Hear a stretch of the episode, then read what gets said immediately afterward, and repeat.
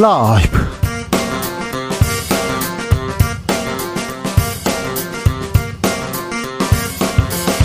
2023년 9월 1일 금요일입니다. 안녕하십니까. 주진우입니다.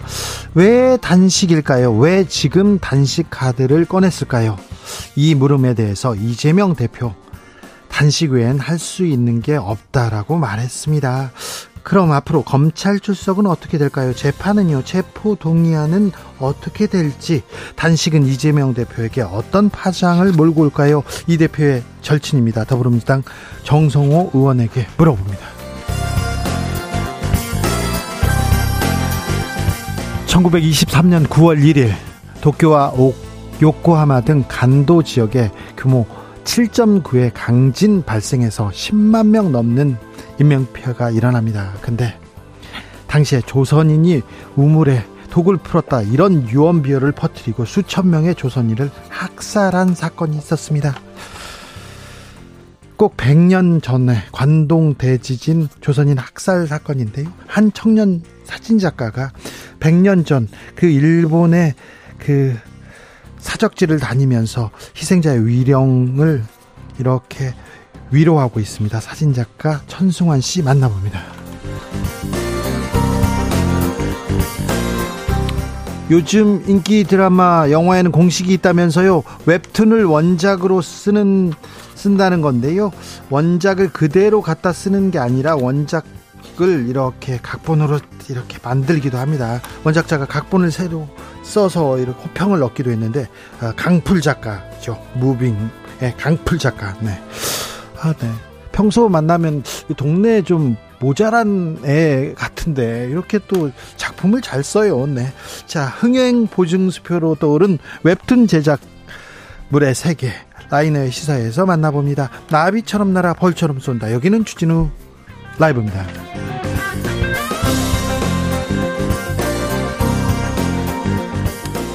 오늘도 자중자애 겸손하고 진정성 있게 여러분과 함께 하겠습니다. 모자라라고 해가지고 그런데 진짜 조금 어디가 좀 많이 부족하다 이런 생각 가끔 들어요. 갑자기 얘기하다가 갑자기 심각한 얘기를 하다가 갑자기 부인이 보고 싶다고 일어나서 가요. 그리고 아 이런 친구가 어떻게 이런 작가가 아 이렇게 좋은 작품을 쓰는지 참 네. 벌써 9월입니다. 9월입니다. 추석도 얼마 남지 않았는데요. 음, 가을이 왔죠. 이제 에어컨 안 켜요. 그런 사람들이 있습니다. 여러분은 가을 느낌 어디서 처음 느낍니까? 가을, 가을 어디에서 처음 만나는지 여러분의 가을 얘기 좀 들어보겠습니다. 가을엔 사랑할 거예요. 가을엔 떠나지 마세요. 이런 가을의 소원도 들어보겠습니다. 문자는 샵 9730, 짧은 문자 50원, 긴 문자는 100원이고요. 콩으로 보내시면 무료입니다. 그럼 주진우 라이브 시작하겠습니다.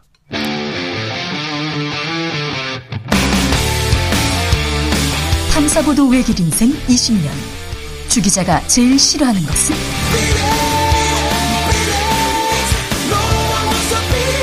이 세상에서 비리와 부리가 사라지는 그날까지. 오늘도 흔들림 없이 주진우 라이브와 함께.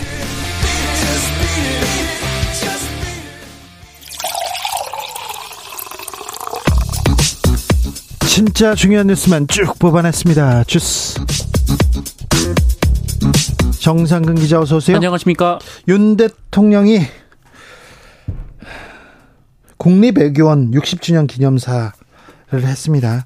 아, 윤 대통령 발언 논란이 되는데요. 한번 듣고 올까요?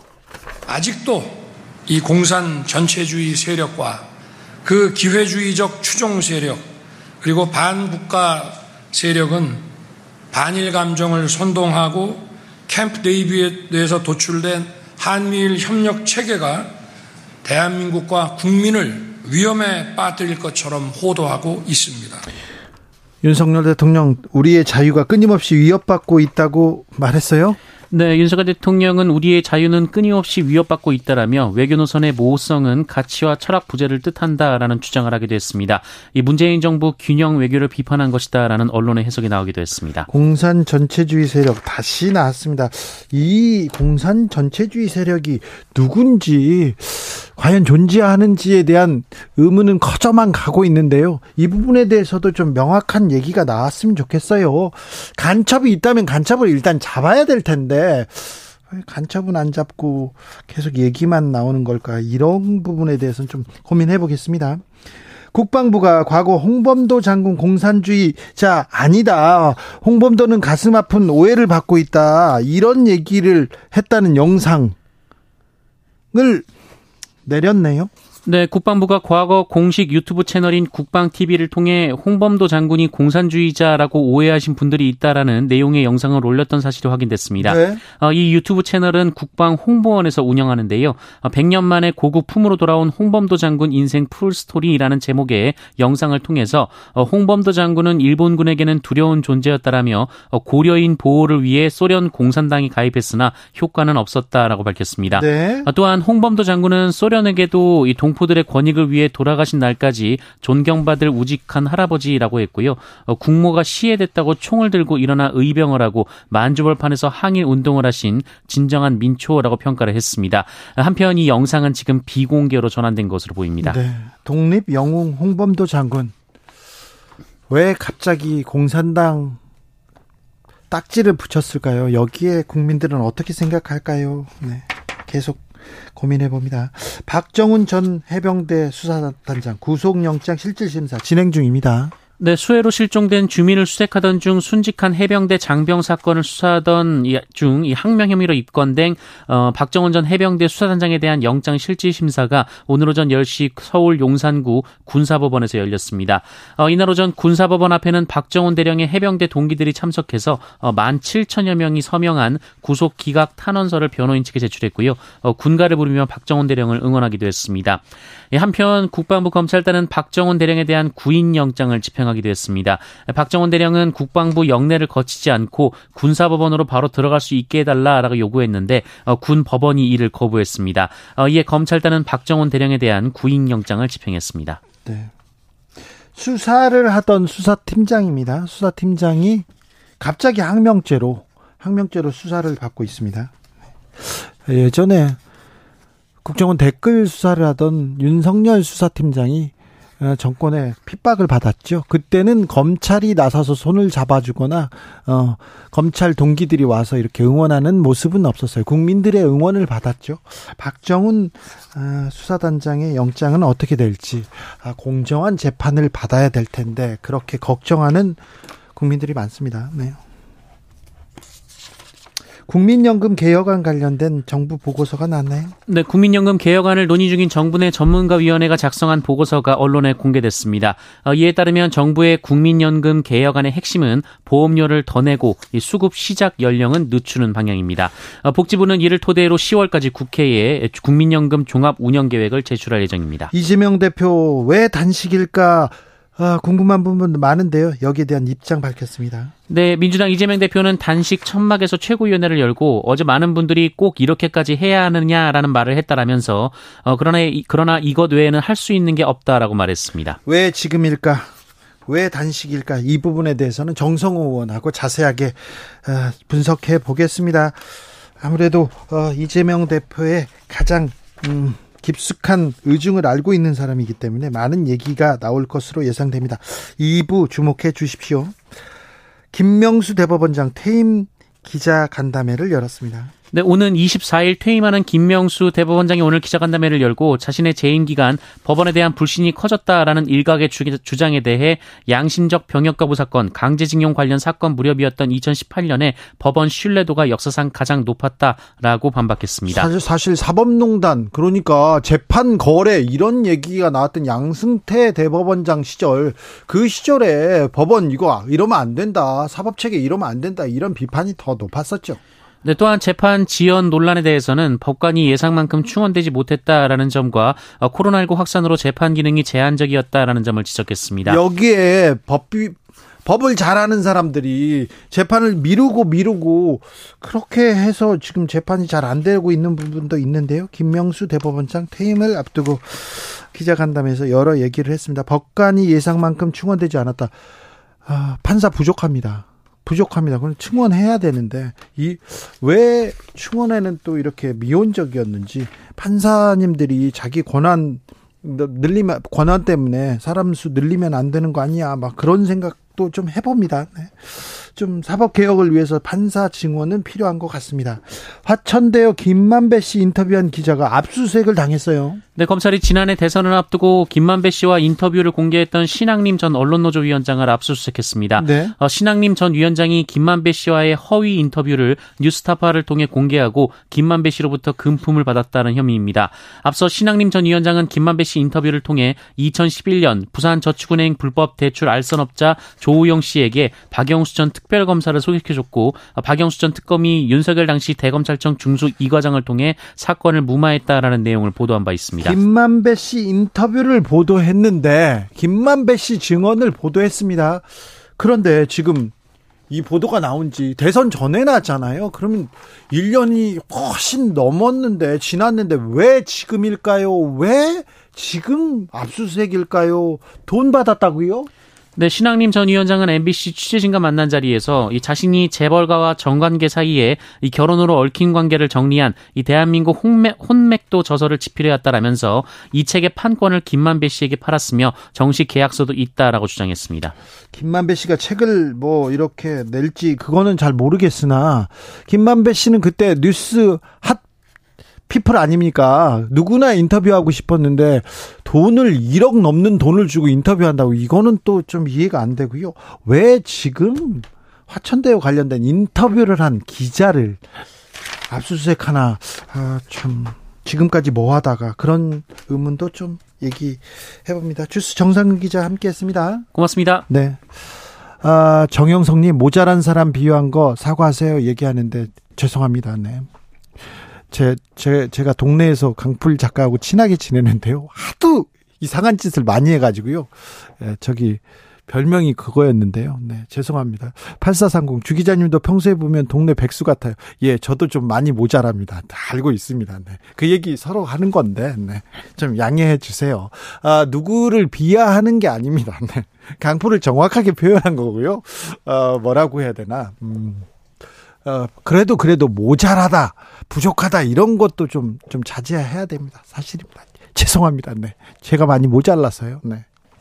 9월 시작됐습니다. 네. 가을이 왔다고요? 네. 어떻게 느끼십니까? 물어볼게요. 5145님, 저는요, 먹는 것부터 가을을 느낍니다. 먹는 것에서요?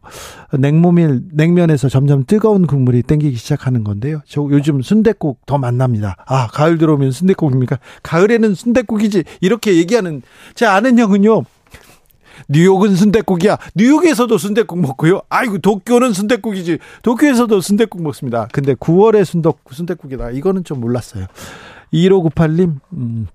귀뚜라미 소리 들리면 가을이구나 합니다. 귀뚜라미 울기 시작하죠. 네. 아, 저도 전화를 이렇게 하는데 거기서 귀뚜라미가 울더라고요. 그래서 아 가을이구나 그래서 그 생각했습니다. 전재덕님 가을이 오면요 공기 바람결이 달라져요. 요즘 바람 좋아요. 요즘 바람 좋습니다. 요즘 하늘 좋습니다. 좀 걷고요. 좀 생각하고요.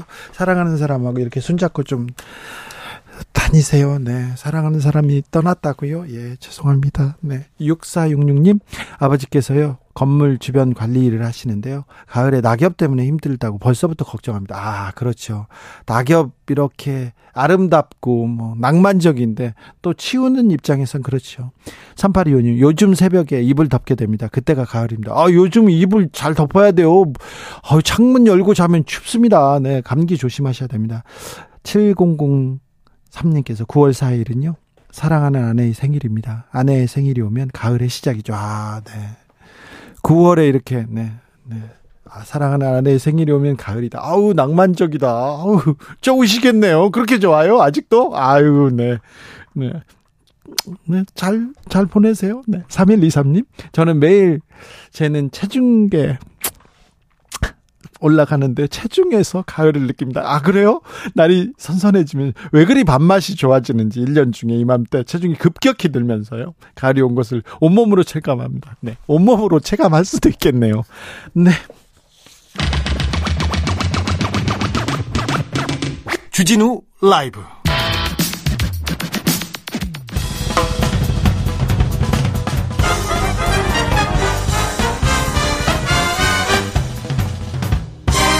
훅 인터뷰 모두를 위한 모두를 향한 모두의 궁금증 흑 인터뷰 지금으로부터 딱 100년 전 일입니다. 1923년 9월 1일 아, 서울 수도권 간도 지방에서 강진이 발생했습니다. 사망자와 행방 불명자 아, 10만 명이 넘었어요. 10만 명이. 그런데요.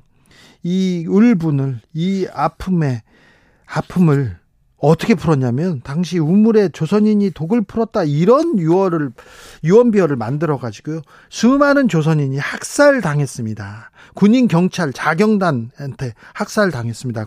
한동 조선인 대학살 사건인데요. 100년 뒤 일본을 찾아 당시 현장을 기록하는 청년이 있습니다.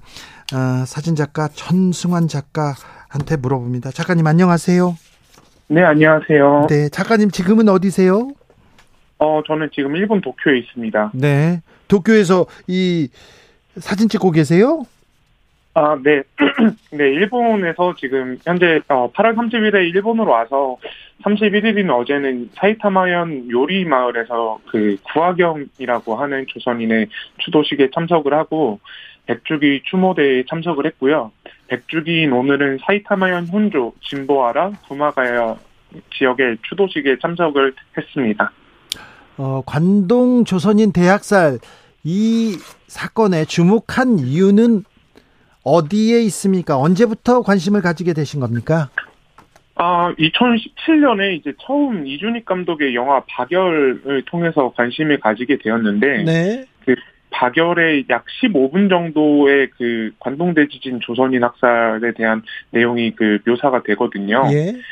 그때 이제 때마침 영화를 본 뒤에 한 1, 2개월 뒤에 그 도쿄에 갈 일이 있어가지고 그때 처음에 이제 도쿄의 아라카와 강변에 호센카라는 시민단체에서 세운 위령비를 찾아가게 되면서 이 관동대 지진 조선인 학살에 관심을 가지게 되었습니다. 관동 대지진 조선인 학살 어, 여러 곳에서 추모하고 있습니까? 그 일본 사람들은 잘 알고 있습니까? 어, 네, 그, 지금 워낙 다양한, 어, 이게 산재된 여러 곳 에서 이제 있었던 사건이다 보니까, 어, 날짜는 다르지만 그 날짜에 그 학살이 일어난 사건, 어, 사건이 있던 장소에서 추모 행사가 진행이 되고 있고, 어, 엄청 많은 일본인이 함께하고 있다고는 말씀드리기는 어렵지만, 네. 그래도 그, 그 사회에서, 어, 의식 있는 일본인들이 함께 참여하고 있습니다. 일본에서는 이 관동 조선인 대학살 어떻게 기록하고 있습니까? 어, 일본에서는 이제 이 부분에 대해서, 어, 조선인이 이제 난리를, 어, 아무래도 그, 말, 아까 말씀하신 대로 유언비어를 퍼뜨려서, 어, 어, 사고가 있었다, 이런 식으로 기록을 하고 있습니다. 그래요? 네네. 일본 그러면 젊은이들은 어떻게 알고 있습니까? 어, 일본 젊은이들은 잘 모르고 있, 습니다 사실 한국에서도 이 관동대 지진 조선인 학살에 대해서 잘 알고 있는 어, 저, 어, 젊은 사람들이 없다 보니까요. 예. 네. 이쪽 관련돼서 잘 알고 있는 사람이 없습니다. 추모비나 여보 이런 기- 그 비석은 좀 있었을 텐데 이- 네. 좀 어, 비문에 이런 부분 적혀 있지 않습니까? 어, 추모비에 보면은 대부분의 위령비에는 이제 일본인들의 그러한 행위를 어, 굉장히 간접적으로 표현하면서 그 일- 조선인을 조선인이라고 적지도 않고 명확한 학살의 주체가 생략되어 있고 이제 안타깝게 대한 주, 그 사람에 대한 위로를 한다는 내용이 써 있는데요. 네. 어, 그, 그렇지만 이제 그런 위령비만 있는 것 뿐만 아니고, 아라카와의 이제 아까 말씀드렸던 호센카에서 시민단체에서 세운 위령비에는 군대, 경찰, 자경단에 의해서 살해된 조선인에 대해 추모한다는 내용도 쓰여 있기도 합니다. 네. 카메라를 들고요. 주로 네, 네. 그 어떤 부분에 지금 집중해서 이렇게 어, 작품에 담고 있습니까? 어, 아무래도 이제 잘 알려지지 않은 사건이다 보니까 예. 이거를 이제 최대한 많은 분들에게 알릴 수 있는 것이 어떻게 할 수 있을까라는 부분에 초점을 해서 네. 어, 그 장소나, 어, 그 다음에 위령비의 내용을 또렷하게 살펴볼 수 있게끔 조금, 어, 초점을 맞춰서 사진을 찍고 있습니다. 그래요. 그러면 묘지, 위령비, 추모비 이런 부분 이렇게 주로 찍습니까? 네, 맞습니다. 네. 어, 작업을 할 때 만난 일본인들은 뭐라고 합니까? 어, 사이타마의 이제 구마가야라는 지역에서 한 일본인 할머니께서는 이제 그 제가 위령비를 열심히 청소하고 있으니까 청소요. 어떤 사건 아, 어떤 이 관계가 있어서 청소를 하냐라고 여쭤보셨는데요. 네. 그 뒤에 이제 가족들을 데리고 와서 예. 과거 어 일본인이 잘못한 행동을 기억해야 된다고 손자에게 이렇게 말을 하더라고요. 아이고. 그 부분이 조금 기억에 남습니다. 네, 또 양심 있는 분들은 또 있어요. 네, 맞습니다. 음, 자, 100년이 지났습니다. 이 역사를 우리는 어떻게 기억하고 기록해야 한다고 보시는지요? 어, 역사를 왜곡하지 말고 있는 그대로 봐야 된다고 생각을 하는데요. 네. 당시 일본인들 기저에 조선인에 대한 차별의식과 계급의식이 있었으며 그러한 생각들이 관동대지진이라는 혼란한 사회와 유언비어라는 매개체를 통해서 폭발했다고 생각합니다. 네. 그래서 결국 많은 사람들이 학살, 학살당했다고 생각을 하는데요. 하지만 그 사회 속에서도 분명 조선인을 위해서 도왔던 어, 사나다 치아키시나 오, 오카와 스네기치, 뭐 무라우 리키츠라 같은 양심 있는 일부 일부의 일본인도 있었습니다. 그리고 우리는 어, 있는 학살을 어, 그대로 기억을 해야 되고 어, 일부 양심 있는 일본인도 있었다는 사실도 기억을 해야 된다고 생각을 하는데 다만 이 부분에서 경계돼야 경계해야 될 부분은 학살이 있었다는 역사를 먼저 일본에서 인정을 하고 명백히 기억하고 기록 되어야 양심 있는 일본인에 대한 내용도 우리가 함께 기억하고 어, 기록할 수 있다고 생각을 합니다. 하토야마 전 일본 총리는 음, 도쿄 한국인 희생자 추념식에 참석해서 간토 대지진 학살 조사가 미흡했다 잘못 사죄해야 된다 이런 얘기도 있습니다. 음, 그런데 이 사건에 대해서 지금 우리 정부나 일본 정부 별 말이 없어요? 네, 안 그래도 저도 오늘 그 네이버 뉴스나 이런 것들을 이제 중간중간 다니면서 살펴봤는데 네. 어, 없었고 그다음에 제가 오늘 추도식 세 군데를 다녀왔는데 대한민국 정부에서 보낸 뭐 어떤 헌화나 이런 것도 없더라고요. 헌화도 안 했습니까? 네, 그 대한민국 정부에서 뭔가를 보냈다라는 건 없었고 민단이나 이제 이런 데에서 네. 보냈던 부분만 있습니다. 아이고 참 정부가 어디 있는지 묻지 않을 수가 없네요. 작가님 전시회는 언제 하세요? 어, 전시회는 지금 진행을 하고 있습니다. 어디서요? 8월 29, 아, 8월 29일부터 어, 9월 23일까지 성북구에 있는 문화공간 264에서 네. 전, 전시를 진행하고 있습니다. 알겠습니다. 네. 후쿠시마 오염수에 대해서도 좀 이런저런 얘기 듣습니까? 일본에서? 네, 오늘도 이제 후쿠시마 오염수 관련해서 일본인 기자분하고 이제 한, 한 10분 정도 이야기를 했는데 굉장히 안타까운 부분이라고 생각합니다. 100년 전에 이제 관동대 지진 조선인 학살 당시에 희생된 이들은 국가가 제대로 없었기 때문에 보호받지 못한 채 한 줌의 흙으로 사라졌거든요. 그리고 지금까지도 제대로 된 진상 규명도 못 하지 못하고 있습니다. 그런데 지금은 우리에게 국가가 있고 정부가 있는데 어, 국민을 제대로 보호하고 있지 못하고 있는 것이 아닌가라는 생각이 듭니다. 늘 계속 과학적으로 과학적으로 위험하지 않다고 이야기하는데 그 실험이 오랜 시간을 들여서 진행한 것이 아니기 때문에 당장 위험하지 않다고 하더라도 1% 아니 0.00001%의 위험성이 있다면 국가는 그 무엇보다 최우선으로 국민의 안전을 생각해야 된다고 생각 합니다. 그런데 우리 정부는 우리 국민의 안전보다 일본과의 관계를 최우선으로 생각하였습니다. 이 부분이 우리 국민들이 정부에게 화가 나는 부분이지 않을까 생각하고 있습니다. 당장 지금 우리에게 오염수에 대한 문제가 크게 나타나지는 않을 겁니다. 하지만 이게 쌓이고 쌓이고 그렇게 후대에 우리는 분명 이 문제가 큰 사회적 문제로 다가올 것이고 우리는 조금 더 후대에게 살기 좋은 세상을 만들기 위해 노력했던 선대와 다르게 하나의 폭탄을 후대에 넘겨준 것이라고 생각합니다. 네. 굉장히 부끄럽지 않을 수 없습니다. 김무섭님께서 일본은 자기들 잘못에 대해서는 전혀 반성도 없고요. 아직도 독도는 일본 땅이라고 우기고요. 간도 대지진, 조선인 학살, 위안부 사건 등등 해결된 게 하나도 없는데 우리 정말 함께 가야 되는 동반자는 맞을까요? 이런 의문도 제기하셨습니다. 천승환 사진 작가의 말 잘 들었습니다. 감사합니다. 네, 감사합니다. 교통정보센터 다녀오겠습니다. 정현정 씨.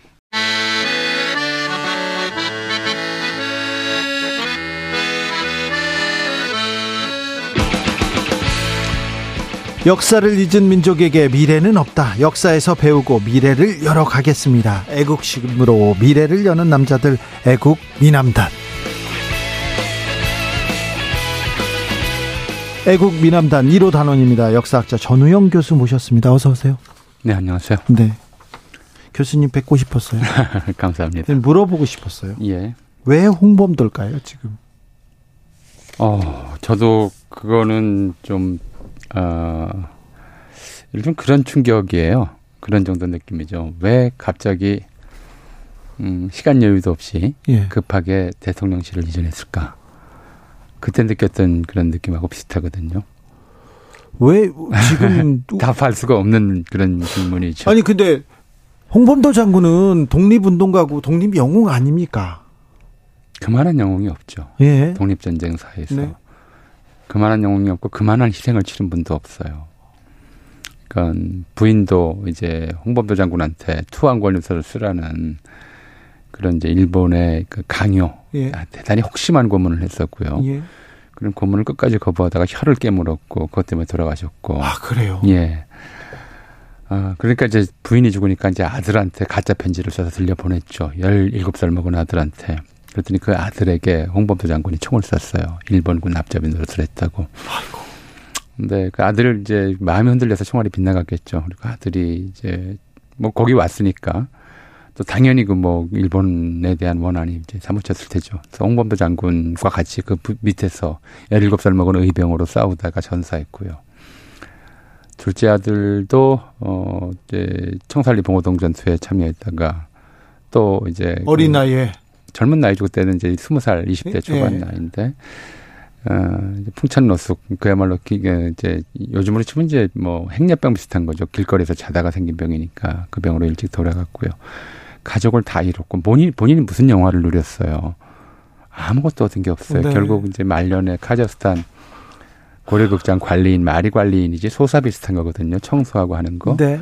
그러다 돌아가셨던 분이거든요. 근데 예. 평생을 이제 어, 게다가 이분은 천민으로 태어났어요. 네. 그러니까 어려서나 젊어서 천하다 천민이라고 구박받고 멸시받고 그런 일- 일생을 살았거든요. 나라가 이분한테서 보태준 게 하나도 없어요.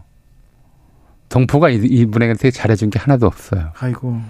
그런데도 동포의 고통을 참을 수 없어서 의병을 일으켰던 분이란 말이에요.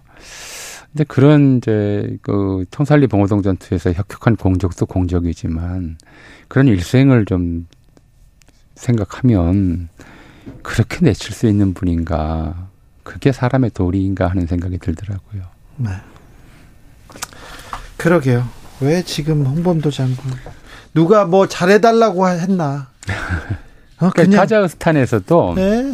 홍범도 장군 유해 봉환할 때 예. 그쪽 교민들 동포들 사이에서 논란이 좀 있었어요. 그러니까 이제 이 카자흐스탄 고려인들의 정신적 지지자. 구심점인데 네, 예. 네. 그분 유- 그 묘소를 보낼 수 없다라고 반대하는 분들도 있었고 네. 또 그 고향이 북한인데 북한 땅으로 보내는 게 맞지 않느냐라는 분들도 있었고 그리고 지금 이제 남북이 분단된 상황에서는 이게 문제가 될 수 있으니까 통일된 뒤에 보내자라는 분들도 있었다고 그래요. 근데 당시 카자흐스탄 대통령 방안을 이제 계기로 해서 네. 좀그 유해봉환 협상이 이제 되고 카자흐스탄 대통령 결정으로 이제 된 거잖아요. 네. 어, 이 정도로 이제 그 가- 홍범도 장군을 모욕하는 얘기가 나오는 상황을 보면 그분 유해를 모셔온 게 참 잘못한 일이다라는 그러게요. 생각이 들 정도예요. 부끄럽고 죄송해요. 예. 네. 잠수함 홍범도함 이렇게 명칭 검토해야 돼, 변경 검토해야 된다고 총리가 나서서 이렇게 얘기하는데 무슨 죄를 지었죠? 그분이 북한 정권 수립에 참여했나요? 아니면은 뭐 한국 전쟁에 참전했나요? 해방 전에 돌아가셨어요. 43년에는 소련과 미군이 그 연합군이었어요. 네, 제국주의자하고 예. 싸우고 있어요. 공산주의하고 제국주의, 전체주의가 싸우고 있었어요. 전쟁 말, 중에서. 말년에 회개하지 않고 전향하지 않았다라고 해도 전향하면 어디로 전향을 하나요? 독일군에게 전향하나요? 그 항복한 투항하나요? 일본군에게 투항하나요? 당시 독일과 일본이 소련의 적이었는데. 제가 그, 무, 그 질문을 그 질문을 한 적이 있어요. 예. 전광훈 목사한테 예전에 예, 했어요. 예. 왜 홍범도가 공산주의자고 예, 왜 어? 해방 전에 그렇게 가셨는데 근데 그분이 얘기하더라고요. 전향을 안 했다는 거예요. 누구한테 전향해요? 그러니까요. 네. 게다가 1927년 나이 60에 이제 입당하셨는데 지금 연구자 어, 잘 이제들 얘기를 이제 연구에 따르면 이게 공산주의자라서 입당한 게 아니고요. 그때쯤 되면 이제 그 소련 공산당은 이제 지배 정당이 되잖아요. 예. 그리고 소련에서 어 그저 이제 부하들 생계가 좀 어렵고 하니까 공산당원이 되면 연금도 나오고 예. 또 자기 부하들 도와줄 수도 있어요. 그런 것들 때문에 입당했다라고 하는 네. 거거든요. 예. 예. 서욱진님, 홍범도 장군님, 제가 죄송합니다. 아이고, 제가 죄송합니다. 그랬대님께서 박보검 닮으신 전우영 교수님 저도 보고 싶었습니다. 얘기하는데, 네. 아, 뭐지, 인물 위주로 지금. 박보검 씨한테 미안하네요. 아, 네, 그래요. 제가 죄송합니다. 네. 자, 오늘은 어떤 수업 이렇게 준비하셨습니까? 예, 보훈부가 이번 일을 하면서 이제 홍범도 장군 서훈 박탈까지 검토한다라는 얘기가 나왔잖아요. 네. 아, 좀 기가 막히긴 한데 네. 도대체 서훈 제도라고 하는 게 언제 생겼고 어떻게 만들어졌고 어떻게 운영되었는가 요 네. 얘기 조금 해볼까 싶어요. 예. 어, 이제 무슨 뭐 공훈 예전 조선 시대에도 훈신, 척신 이래서 공훈을 세운 신하 또는 이제 외척 이런 사람들을 구별하는 이름은 있었어요. 그래서 훈구파 이런 말이 있잖아요. 네. 그러니까 그렇긴 한데 이 유럽식 훈장 제도가 우리나라에 도입된 건 1899년이에요. 예. 대한제국에서 이제 훈장조례라는 것을 만들었고요. 그러니까 이제 유럽 아, 형태로 이른바 서양 문물을 적극적으로 도입하던 때였으니까 예. 그러면서 이제 최고 훈장으로 금척대수장이라는 것을 만들었어요. 금척 대수장이요. 예, 그러니까 이, 이성계가 나라를 세울 때 뭐 꿈에 이제 금으로 된 자를 받았다라고 하는 게 있어서 예. 그래서 이제 최고 훈장을 금척대수장이라고 이름을 붙였죠. 대한제국 훈장인데 이 금척대수장을 받은 사람이 대한제국 망할 때까지 한열몇 명 돼요. 열 명밖에 안 됩니까? 열명 조금 넘는 예, 정도예요. 예. 근데 일본으로 받은 사람이 일본 천황이에요. 아니, 그, 잠깐만요. 예. 우리, 저, 대한 제국에서 예. 최고 훈장을 만들어 놓고, 예. 일, 일본 예. 일왕한테 준다고요? 예, 일본 천황한테 처음 줬고요. 두 번째로 받은 사람은 일본 황태자. 세 번째로는 이제 그 당시 독일을 바- 한국에 왔던 독일 헨리 친왕이었고요. 네 번째로 받은 사람이 이토 히로부미. 저, 네. 이토 히로부미가 네 번째고 다섯 번째가 일본 대사 이제 히제야스라고 하는 이제 친왕이고요. 다, 자, 다, 그, 제국주의자, 다 잡아가야 음. 되는 사람들인데요. 아, 여섯 번째, 일곱 번째가 이제 을사늑약 때 자결한 민용한 조병세한테 줬어요. 아, 그래요? 예, 그건 이제 고종의 좀 강경한 뜻이었어요. 예. 그, 뭐, 나머지 이제 외교 문제로 이제 줬다고 하지만 그 이후로도 주로 일본인들한테 줬어요. 일본인들이 다 유- 육군 대장, 그리고, 예, 그리고- 군인들 뭐 그러네요. 예, 이제 대한제국 망하기 직전에 예. 이제 뭐 친일파들 이재각, 이준용, 이완용, 민병석 이런 이제 아주 좀 질 나쁜 친일파들이 그냥 네. 순종한테 나라 망하는 김에 기념으로 하나씩 나눠 갖자 하는 식으로 나라가 망하기 직전에 이제 이런 자들이 좀 받았었고요. 예. 그랬던 거죠. 그리고 그 대한제국이 망하면서부터는 이제 일본 훈장 제도 안에 포섭이 돼서 친일파들이 이런저런 이제 훈장들을 받았는데, 그러니까 일본 일제강점기 일본 천황으로부터 훈장을 받았다는 건 전부 친일파라는 표시였기 그렇죠. 때문에 네. 어, 이제 해방 후에는 이제 이런 얘기들을 참아 못하게 된 거죠. 그때 예. 그때는 그걸 자랑스럽게 옷에다 붙이고 다녔어요 훈장을. 예. 훈장이 목에다 거는 것도 있고 옷에다 붙이는 것도 있고 이제 가슴에 다는 것도 있고 여러 네. 종류가 있죠. 그런 것들을 이제 주렁주렁 달고 다니는 게 일제강 점기에는 하나의 좀 어, 행세하는 방법이었죠. 가끔요, 북한 이렇게, 뉴스에서 북한 그 군인들 보면 이게 훈장들 막 주렁주렁 예, 달잖아요. 예, 예. 그런 것처럼 식민지식의 훈장을 이렇게 달고 다녔습니까? 어떤 그렇죠. 의미였습니까? 그러니까 이제 공식 의례에서 천- 이제 일본 천황이 형, 명, 그 형식성 준 거니까 천황폐하가 나에게 이게 특별한 공헌을 인정해서 이걸 내려주셨다는 걸 자랑하는 게 이제 당연하다라고 생각을 해서 예. 그러니까 무슨 행사 공식 행사가 있을 때는 다 이제 훈장을 달게 돼 있는데 훈장도 좀 작게 만들어서 이렇게 옷에다 이렇게 붙이는 그런 폐장이 있고 예. 좀 크게 해서 목에다 거는 메달형 훈장이 있는데 같이 줘요. 예. 그러니까 군인들은 이제 훈장을 워낙 여러 개 받은 군인들은 여러 개니까 이렇게 어, 작게 해서 여러 개를 붙이고 예. 보통 민간인들은 한두 개 받으면 많이 받으니까 예. 그냥 목에다 걸고 걸거나 가슴에 폐용하고 그렇게 달고 다녀요. 그리고 달고 이제 행사에 참석하는 거죠. 그리고 공식 행사에서는 훈장을 다는 게 의무예요. 아. 의무 그 훈장을 받았는데 훈장을 안 가져오면 그건 불경한 행위죠. 아, 그렇게 이제 돼 있었고요. 그때는 좀 의미가 컸군요. 예, 지금도 사실 그렇죠. 뭐 군인들은 아. 어 그 다음에 이제 대한민국 임시정부는 훈장 제도를 만들질 않았어요. 예. 왜냐하면 사실 우리가 순국선열이라는 말을 쓰는데 예. 이 말이 이렇게 어, 생각해 보면 좀 무거운 말이에요. 그렇죠. 그러니까 대한민국 임시정부는 이제 국민의례 제도를 이제 뭐저 이제 정비하는데 우리 한번 좀 생각해 보죠. 이게 그 미국에서 만들어졌는데 국민의례가 국기에 대한 경례, 애국가제 애창, 순국선열에 대한 및 호국영령에 대한 묵념 이렇게 진행되잖아요. 네.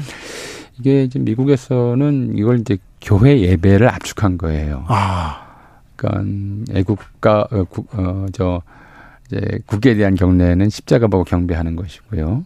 그다음에 애국가 제청은 찬송이고 어 순국산 열매 호국영령에 대한 묵념은 기도고 이 네. 형식을 압축해서 요 세 가지로 만들었거든요. 네. 임시정부도 이 형식을 만들었는데 초기에는 순국 선열이라고 하지 않고 순국 동지라고 그랬어요. 네. 왜냐하면 뭐 자, 자기보다 어리거나 거기 살아있는 사람들보다 어리거나 이제 같은 또래 사람들이니까 순국 동지, 순국 열사 이렇게 부르다가 조금 시간이 흐르면서 순국 선열이라고 부르기 시작했는데 이 선열은 먼저 간 열사란 뜻이긴 동시에 나보다 먼저 간 열사란 뜻이에요. 네. 내가 그 뒤를 따르겠다는 각오를 붙인 이름이기 때문에 네. 나도 곧 죽을 것이다. 그래서 함부로 부를 수 있는 이름이 아니죠. 가벼운 이름이 아니에요. 그래서 저는 아 이제 선열로 부르지 말고 그냥 열사로 부르자 하는 게더더 낫지 않겠나는 생- 생각도 하는데요. 근데 이 워낙 이제 순국 열사들이 많이 나오던 시절이었기 때문에 그걸 뭐 자기들도 또 같은 처지에 있었고 훈장 같은 걸 만들지를 않았죠. 네. 저 그런데 독립 유공자들은 훈장 이렇게 준다. 독립 유공자들한테 훈장 줘야 되는 거 맞는 것 같아요. 그래서 이 훈장 수여는 언제부터 시작된 겁니까? 아, 그 전에 좀 말씀드리자면 해방 직후에 그래서 이제 예. 독립유공자 그동안 친일파들의 세상이었다가 예. 이제 해방이 되니까 이제 독립유공자들을 다시 우리가 기억하고 그분들한테 해야죠. 감사드려야 되지 않겠느냐. 감사해야죠. 예. 그러면서 이제 이런저러한 이제 독립유공자 기념단체들이 만들어져요. 근데 예. 해방 직후에 한국을 대표하는 독립운동가 3인으로 꼽혔던 사람들이 좀 의외겠지만 누구냐면 민영환, 이준, 안중근이에요. 예. 왜 이렇게 됐느냐? 네. 뭐 홍범도 장군이나 김저진 장군, 뭐 유관순 열사 이런 사람들, 윤봉길 의사 이런 사람들 이름도 안 나왔어요 초기에는. 예. 왜 그랬냐면 일본 교과서에 나오는 이름들이었어요. 아. 그리고 일본 교과서에서 이들을 독립운동의 영웅으로 묘사한 게 아니라 예. 그렇죠. 아, 울산 의학이 체결됐는데 그냥 어, 뭐 자결을 했다든가. 헛되이 죽은 사람이고 헤이그 밀사와 안중근 의거는 바로 이제 일본은 한국을 병합할 강점할 생각이 없었는데 고종이 헤이그 밀사, 밀사를 보내서 동양 평화를 흔들어 버리고 안중근이 이토 히로부미를 죽임으로써 일본인들을 화나게 해서 그래서 마지못해 어쩔 수 없이 한국을 가- 병합했다. 이런 논리로 교과서에서 가르쳤거든요. 예. 그러다 보니까 한국인들이 아는 사람들이 민영환, 이준, 안중근 정도였던 거예요. 아, 그렇군요. 그래서 삼, 뭐, 삼대 독립운동가로 막 추- 추앙을 했었죠. 그러다가 대한민국 임시정부 요인들이 이제 개인 자격으로 귀환한 뒤에 김구 선생이 도, 돌아오자마자 가장 먼저 한 일이 사람을 일본에 보내서 일본 형무소 인근에 묻혀 있는 윤봉길, 백정기, 이봉창 의사의 유해를 모셔오는 것이었어요. 그래서 이제 3.24 유해봉환, 이게 46년도 봄에 이루어졌고요. 네. 그 이분들을 이제 효창공원에 모시면서 모셔야죠. 효창공원에 모시면서 안중근 의사 묘도 이제 가묘로 가 모시려고 했는데 그때가 중국이 이제 국국 내전 중이라 네. 갈 수가 없었던 거죠. 예. 그래서 안중근 의사 묘는 일단 가묘로 만들어 놓고 예. 여건이 되면 모셔오겠다. 그렇게 하고 나서 나도 죽으면 여기 좀 묻어달라라고 예. 이제 김구 선생이 말씀을 하셨죠. 예. 그 이후로 이제 안 그 백정기 그다음에 이거 이봉창 윤봉길을 삼이사의 이름이 널리 알려지는 계기가 됐어요. 예. 어, 그리고 이제 3.1운동, 그 46년도 이제 에, 3.1절 기념식을 맞으면서 이제 3.1운동의 이 공적자들 또 이제 이 의사 열사들을 발굴하는 과정에서 유관순 어, 어, 열사 이름도 나와 알게 됐던 것이고요. 예. 뭐 그런 정도는 이제 알려졌는데 훈장 제도는 정부 수립 이후에 그러니까 49년 4월에 이제 어, 서훈령이 만, 그, 어, 서훈법이 공포되면서 훈장제도가 만들어지고 독립유공자들을 포상하는 훈장으로 건국훈장이라고, 하- 건국공로훈장이라고 하는 게 최고 훈장으로 만들어지죠. 네. 근데 49년 3.1절 기념식 때 건국공로훈장 수여식이 있었는데 이때 훈장을 받은 사람이 딱 두 사람이에요. 예. 한 사람은 이승만 대, 대통령 본인, 네. 수여자가 직접 자기가 자기한테 준 거고요. 예. 또 한 사람은 부통령 이시영. 아, 이거 그랬어요? 단 두 사람한테만 줍니다. 자기네들이 만들어서 자기가 받았군요. 그러니까 이시영 선생한테는 부통령이고 나이도 이승만 대통령보다 많았어요. 네. 그러니까 자기만 받기는 좀 그- 그랬는지 이시영 부통령까지도 줬는데 다른 네. 독립운동가들은 한 사람도 안 줬죠. 그래요. 그리고 50년 또 3월에 두 번째 건국공로 훈장 수여식이 있었는데 이거는 국내에서 있은 게 아니고 미국에서 열렸어요. 예. 미국에서 열렸고 훈장은 당시 주미대사였던 나중에 총리를 한 장면 씨가 대신 훈장을 좀 어, 대신 줬죠. 12명이 훈장을 받았는데 전부 미국인 캐나다인이었어요. 음. 그 중에는 우리가 아는 좀뭐 아, 저 주미대사 뭐그 선교사이자 주미대사를 지낸 호, 호레이스 알렌 그리고 어 이제 그 고종의 밀사 역할을 했던 호버트 그 어, 헐버트. 허버트, 헐버트, 호머 헐버트 네. 이런 사람들도 있지만 나머지 분들은 지금 학- 한국 역사학에서도 조사를 그렇게 했는데도 모르는 분들이 많아요. 그냥 뭐 주, 공적 그러면 뭐 이승만 대통령의 뭐 어, 멘토였다. 아, 아, 유리한 문필로 이승만 전 대통령을 도왔다. 뭐 이런 식으로 네. 건국공로 훈장을 12명한테 이제 외국 미국인한테만 준 거죠. 그리고 한국 전쟁 거치면서 또 이제 한국 전쟁 당시 공적을 세웠던 사람들한테 또 건국공로 훈장을 또 줘요. 10명 정도 되는데, 뭐, 벤플리트 유엔군 사령관이라든가, 또 그 중에는 이제, 어, 장개석 중국 총통, 그 다음에 치리키의 대통령, 네. 그다음에 그 유명한 저 춘천에 가면 이디오피아라고 하는 어, 커피숍이 있죠. 네. 어, 유명해요. 예, 예. 어, 근데 거기가 이디오피아 셀라시아 황제가 춘천을 방문했다고 해서 막 붙인 이름이거든요. 네. 그 셀라시아 황제 이런 사람들한테도 건국공로 훈장을 줬죠. 역시 이승만 대통령 퇴임할 때까지 한국인 중에 건국공로 훈장을 받은 사람은 추가로 한 명도 없었습니다. 아니 그러면 독립운동가들은 언제 받았어요? 그러니까 5.16 나고 아, 5.16 군사 쿠데타 나고 이제 어, 국가재건 최고회의 네. 혁명 정권에 이승만 정부에서는 그러면 독립운동가는 하나도 상 상훈을 못 받았다고요? 네. 상준 사람이 없어요. 그것도 조금 아이러니네요. 아이러니가 아니고 실제로 그랬어요. 독립운동은 이승만 본인 혼자 한 것처럼 사실은 이제 이걸 생각하시면 돼요. 지금 네. 북한에 홍범도 장군 북한에 북한으로 보내라 이런 사람들이 있잖아요. 네. 근데 북한에서는 홍범도 장군 그렇게 높이 평가를 안 해요. 네. 자기들이 김일성이 다 했다고 주장하니까. 그러니까요. 그렇게 주장하니까 이제 북한에서는 사실은 내친 독립운동가인 셈이거든요. 그럼 예. 우리가 우리가 홍범도 장군을 이제 그 높이 평가하고 추앙하는 것은 독립운동의 정통성이 우리 남쪽에 있다는 걸 보여주는 그런 하나의 그래서 상징이에요. 모셔와야죠. 그렇죠. 그래서 우리가 아니 우리는 줘야죠. 무슨 뭐 친일파의 후손이고 개- 뭐 독립운동가들은 다 북한 후손이냐 이렇게 얘기를 할- 이렇게 얘기할 수가 없잖아요. 아, 그러면 안. 그러면 안 되는. 거죠. 역사에 대한 모욕이죠. 그렇죠. 우리 국민에 대한 모욕이고. 예. 그 무슨 뭐 친일파가 대한민국을 건국했고 독립운동가는 북한을 건국했냐 이렇게 생각하면 안 되잖아요. 그러면 절대 예. 안 되죠. 근데 지금 이제 그런 그러니까 홍범도 장관은 북한으로 보내자는 게 그런 얘기를 하는 거거든요. 아, 되는 예, 독립운동가는 다 북한 쪽으로 보내버리고 친일파는 다 우리가 저- 모시자 이런 식의 얘기를 하고 있는 거잖아요. 지금 독립군 동- 흉상을 네. 치우고 친일파 흉상을 갖다 놓기 이게 또 이게 이건 이제 이른바 민족사적 정통성에 관련되어 있는 문제란 말이에요. 이게 박정희가 쓴 말인데 민족사적 정통이라고 하는 말은 애차, 애초에 네. 이 사실 그것과 관련된 문제인데 좀 정말 마- 터무니없이 처리를 하고 있는데 하여튼 박, 이 박정희 전 대통령은 그래도 독립운동가를 서운했죠. 뭐 이제 그것도 좀 논란이 있었어요. 그래요? 왜냐하면 이제 당시 독립운동가 중에 서원을 거부한 사람들이 있었어요. 아하. 어, 그러니까 이제 일본군 출신한테 우리가 네. 일본군 싸웠는데 예. 일본군 편에서 만주군으로서 일본군이었던 사람한테 훈장 받을 수 없다고 거부한 장준하 선생도 그랬고요. 예, 있었고요. 네. 게다가 이제 이승만 정권 때는 어떤 일이 있었냐면 이제 김구 선생 돌아가신 다음에 효창공원에 묻혔죠. 예.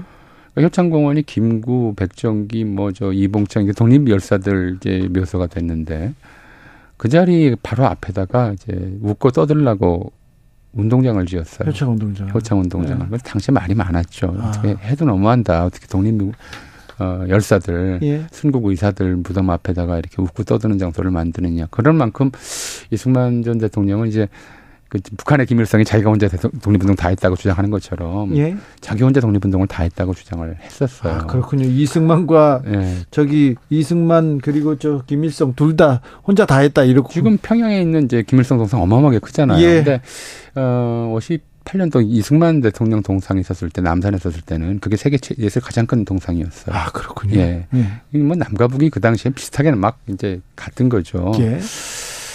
어, 그리고 이제 박정희 전 대통령은 이제 그 쿠데타의 명분, 그러니까 군사 정변의 명분을 위해서라도 이제 이승만이 안 했던 독립운동과 포상을 하는 것이 이제 정통성을 확립하는 데 도움이 된다고 판단을 해서 이제 그 당시에 한 열두, 열여덟 명 정도를 이제 독립운동 중장 이렇게 가장 좀 높은 훈장을 줬었고요. 건국공로 훈장. 그분이 그때 어떤 뭐 분? 최익현, 허위, 안창호 뭐 이런 분들이었어요. 그때 김자진 장군 들어가죠. 예, 김자진 들어갔고. 근데 김자진 장군 흉상을 왜 지운다는 겁니까? 장군 형성 결국 안 치겠다고 이제 얘기를 하는데 이제 바꿨지만요. 예, 예. 처음에는 그때 들어갔던 것이고 그리고 홍범도 장군은 좀 더 뒤에 이제 연구를 하면서 이제 들어갔죠. 예, 들어가게 됐고요. 그런 거였거든요. 어, 그래서 이제 박정희 대통령 때 이제 5.16 나고 바로 그 이듬, 이듬해에 비로소 이제 독립운동 유공자에 대한 포상이 시작됐죠. 그런데요. 예. 서운이 취소된 사례도 좀 있어요. 건국공로 훈장 그 자, 이제 중에서 이제 대한민국장은 딱 한 번 취소된 걸로 알고 있고요. 예. 좀그 그 아래급 뭐 대통령장이나 독립장이나 이쪽에서는 여러 좀 취소된 사람들이 있습니다. 뭐 대표적으로 이제 가짜 기록을 만들어서 제출한 아. 그런 이제 경우도 있고요. 어 최고훈장에서 서훈이 취소된 경우는 이제 인천 김성수 같은 경우에 그때도 논란이 많았죠. 예.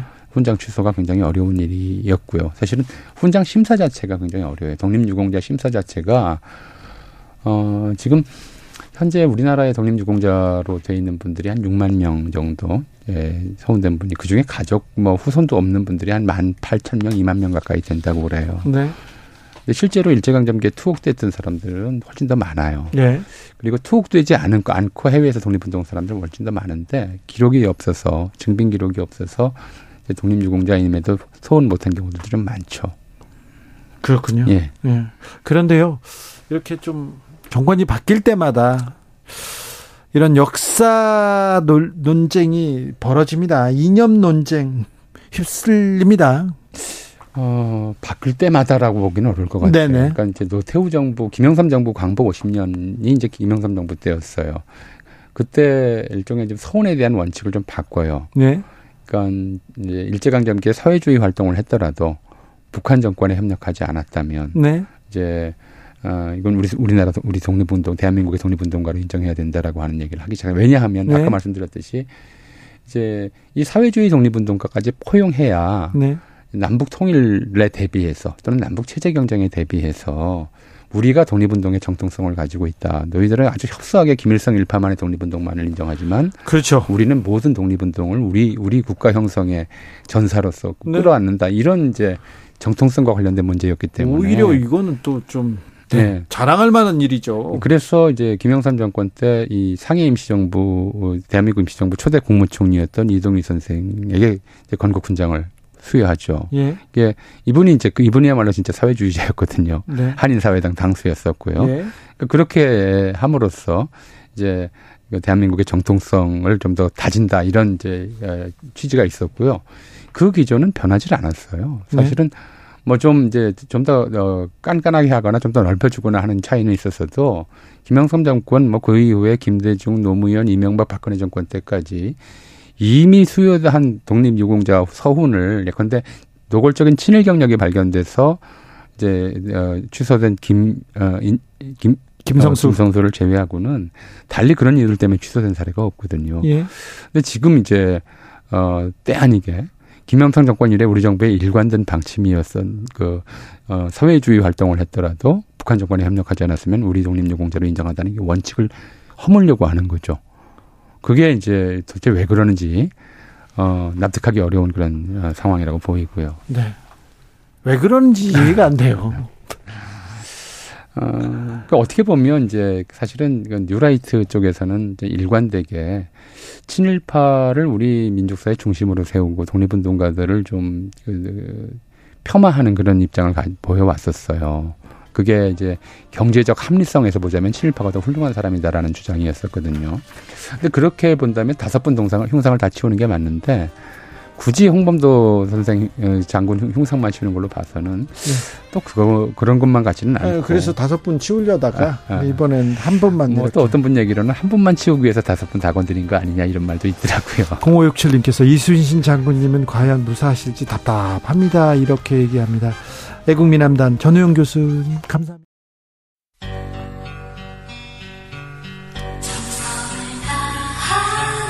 정성을 다하는 국민의 방송 KBS 주진우 라이브 그냥 그렇다고요. 오늘 저녁 17시 25분 기점으로 경남 거제시 통영시 지역에 호우경보 발효됐습니다. TV 아, 라디오 스마트폰 통해서 지금 계신 지역의 기상 상황 계속 알아보시기 바랍니다. KBS 일라디오 이렇게 틀어놓고 계시면 저희가 계속해서 정확하게 알려드리겠습니다. 차량은 속도 줄여 운행하셔야 됩니다. 비 조심하십시오.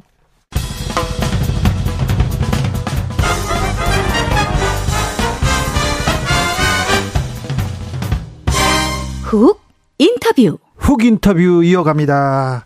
이재명 민주당 대표 단식에 나섰습니다. 단식을 나설 수밖에 없었다. 이렇게 얘기하는데요. 그러면 앞으로 어떻게 되는 건지 이런저런 상황들 다 물어보겠습니다. 정성호 더불어민주당 의원 어서 오세요. 네, 안녕하세요. 네. 단식하겠다고 할때 네. 뭐라고 하셨어요? 아, 저는 뭐 발표 때 알았습니다. 그래까지 몰랐고요. 다만 네. 뭐그 전에 이 대표를 뭐 한 일주 전에도 보고 한 2주 전에 봤을 네. 때도 네. 도대체 어떻게 이 상황을 어떻게 타개해야 되느냐라는 네. 답답함을 많이 호소했습니다. 네. 아, 지금 뭐 정권이 민생을 완전히 포기하고 어, 역사 전쟁 또 이념 전쟁 벌이고 있고 뭐 이런 상황 아니겠습니까? 이런 상황에서 또 야당 대표에 대해서 끊임없이 사법 처리를 하려고 좀 다양한 어떤 시도들을 하고 있는 상황에서 네. 어떻게 본인해야 돼, 돼야겠냐에 대한 고민들을 많이 했습니다. 저는 네. 뭐 그런 과정에서 나온 결단이 아닌가 생각을 합니다. 네. 네. 왜 단식일까요? 지금 뭘 하겠습니까, 지금 사실은. 뭐, 아시는 것처럼 지금 87년 헌법 제재 이후에 역대 대통령께서 야당 당대표를 안 만난 유일한 대통령입니다. 네. 만나지 아예 대화가 없습니다. 네. 여야 간 대화가 완전히 단절돼 있죠. 예. 지금 여당 당대표가 단 하루라도 야당의 다수당인 제1야당의 당대표를 욕하지 욕하거나 비난하지 않으면 뭐 입에 뭐 어? 가시가 돋는지 늘 그렇습니다. 이런 상황이에요. 네. 그런 상황에서 민생 문제는 뭐 거의 그냥 완전 내팽개쳐 있고요. 지금 1년 전에 이태원에서 159명의 대한민국의 청년들이 아무 이도 못 죽었습니다. 네. 오송 참사 보십시오. 네. 잼버리 지금 한 과정 한번 보십시오. 거기에다가 최근에 에, 어쨌든 항일 무장 그 독립운동의 상징과 같은 홍범도 장군의 육사 교정에서 그 흉상을 철거하겠다 그런 나오고 있지 않습니까? 네. 이런 문제들. 지금 이 그다음에 후쿠시마 오염수도 네. 대한민국이 왜 그걸 저 안전하다고 홍보합니까 도대체? 그, 그렇죠. 그걸 국민 세금 갖고 이런 상황에서 이런 상황에서 야당이 뭘 하려고 하도 아예 정부나 여당이 대화조차 않고 만나려고 조치하지 않고 있지 않습니까? 비판뿐입니다. 야당이나 시민사회 또는 비, 대통령의 정책과 여당을 비판하는 사람들을 반국가 세력, 공산 전체주의 세력으로 모아가 몰아갖고 이 싸워야 될 대상, 타도해야 될 대상으로 몰고 있습니다. 지금 네. 야당이 뭘 하겠습니까? 지금요. 할 수 있는 게 없어요. 정말 궁여지책입니다. 네. 네. 궁여지책이다. 할 수 있는 게 없다. 네. 민주당 내에서 네. 자, 이 아까 말씀하셨어요. 자, 윤석열 정부가 민생 안 챙기고 이념 얘기만 하고 있어요. 홍범도 장군 얘기하고 그래요. 후쿠시마 오염수에 대해서 누가 안전하다고 담보할 수 있어요. 그런데 우리 정부가 나가서 안전하다고 얘기하고 네네네. 있어요. 일본 정부의 입장으로 네. 자. 또, 또 다른 양평 고속도로 네. 이, 이게 좀 이상하잖아요. 네. 자 이런 이 수많은 일들이 있는데 왜 민주당이 이재명 대표 1년 동안 존재감 못 보였냐 왜 말을 못 했냐 이 얘기 먼저 당 내에서도 나옵니다. 저는 뭐 거기에 대해서는 동의할 수가 없습니다. 네. 이재명 당대표가 취임할 때부터 가장 중요한 게 민생이다. 거의 뭐 네. 뭐 민생 제일주의를 표방했었고 그러기 위해서는 당이 변화되고 혁신돼야 된다. 당이 통합돼야 된다. 뭐 이런 말씀들을 하면서 민생 행보를 계속했었는데 네. 뭐 아시는 것처럼 당 밖에서는 네. 이재명 당대표를 사법 처리하겠다고 검찰이 끊임없이 수사하고 소환하고 주변 뭐 털어오지 않았습니까? 예. 300 뭐 수십 번이 넘는 압수수색을 했어요.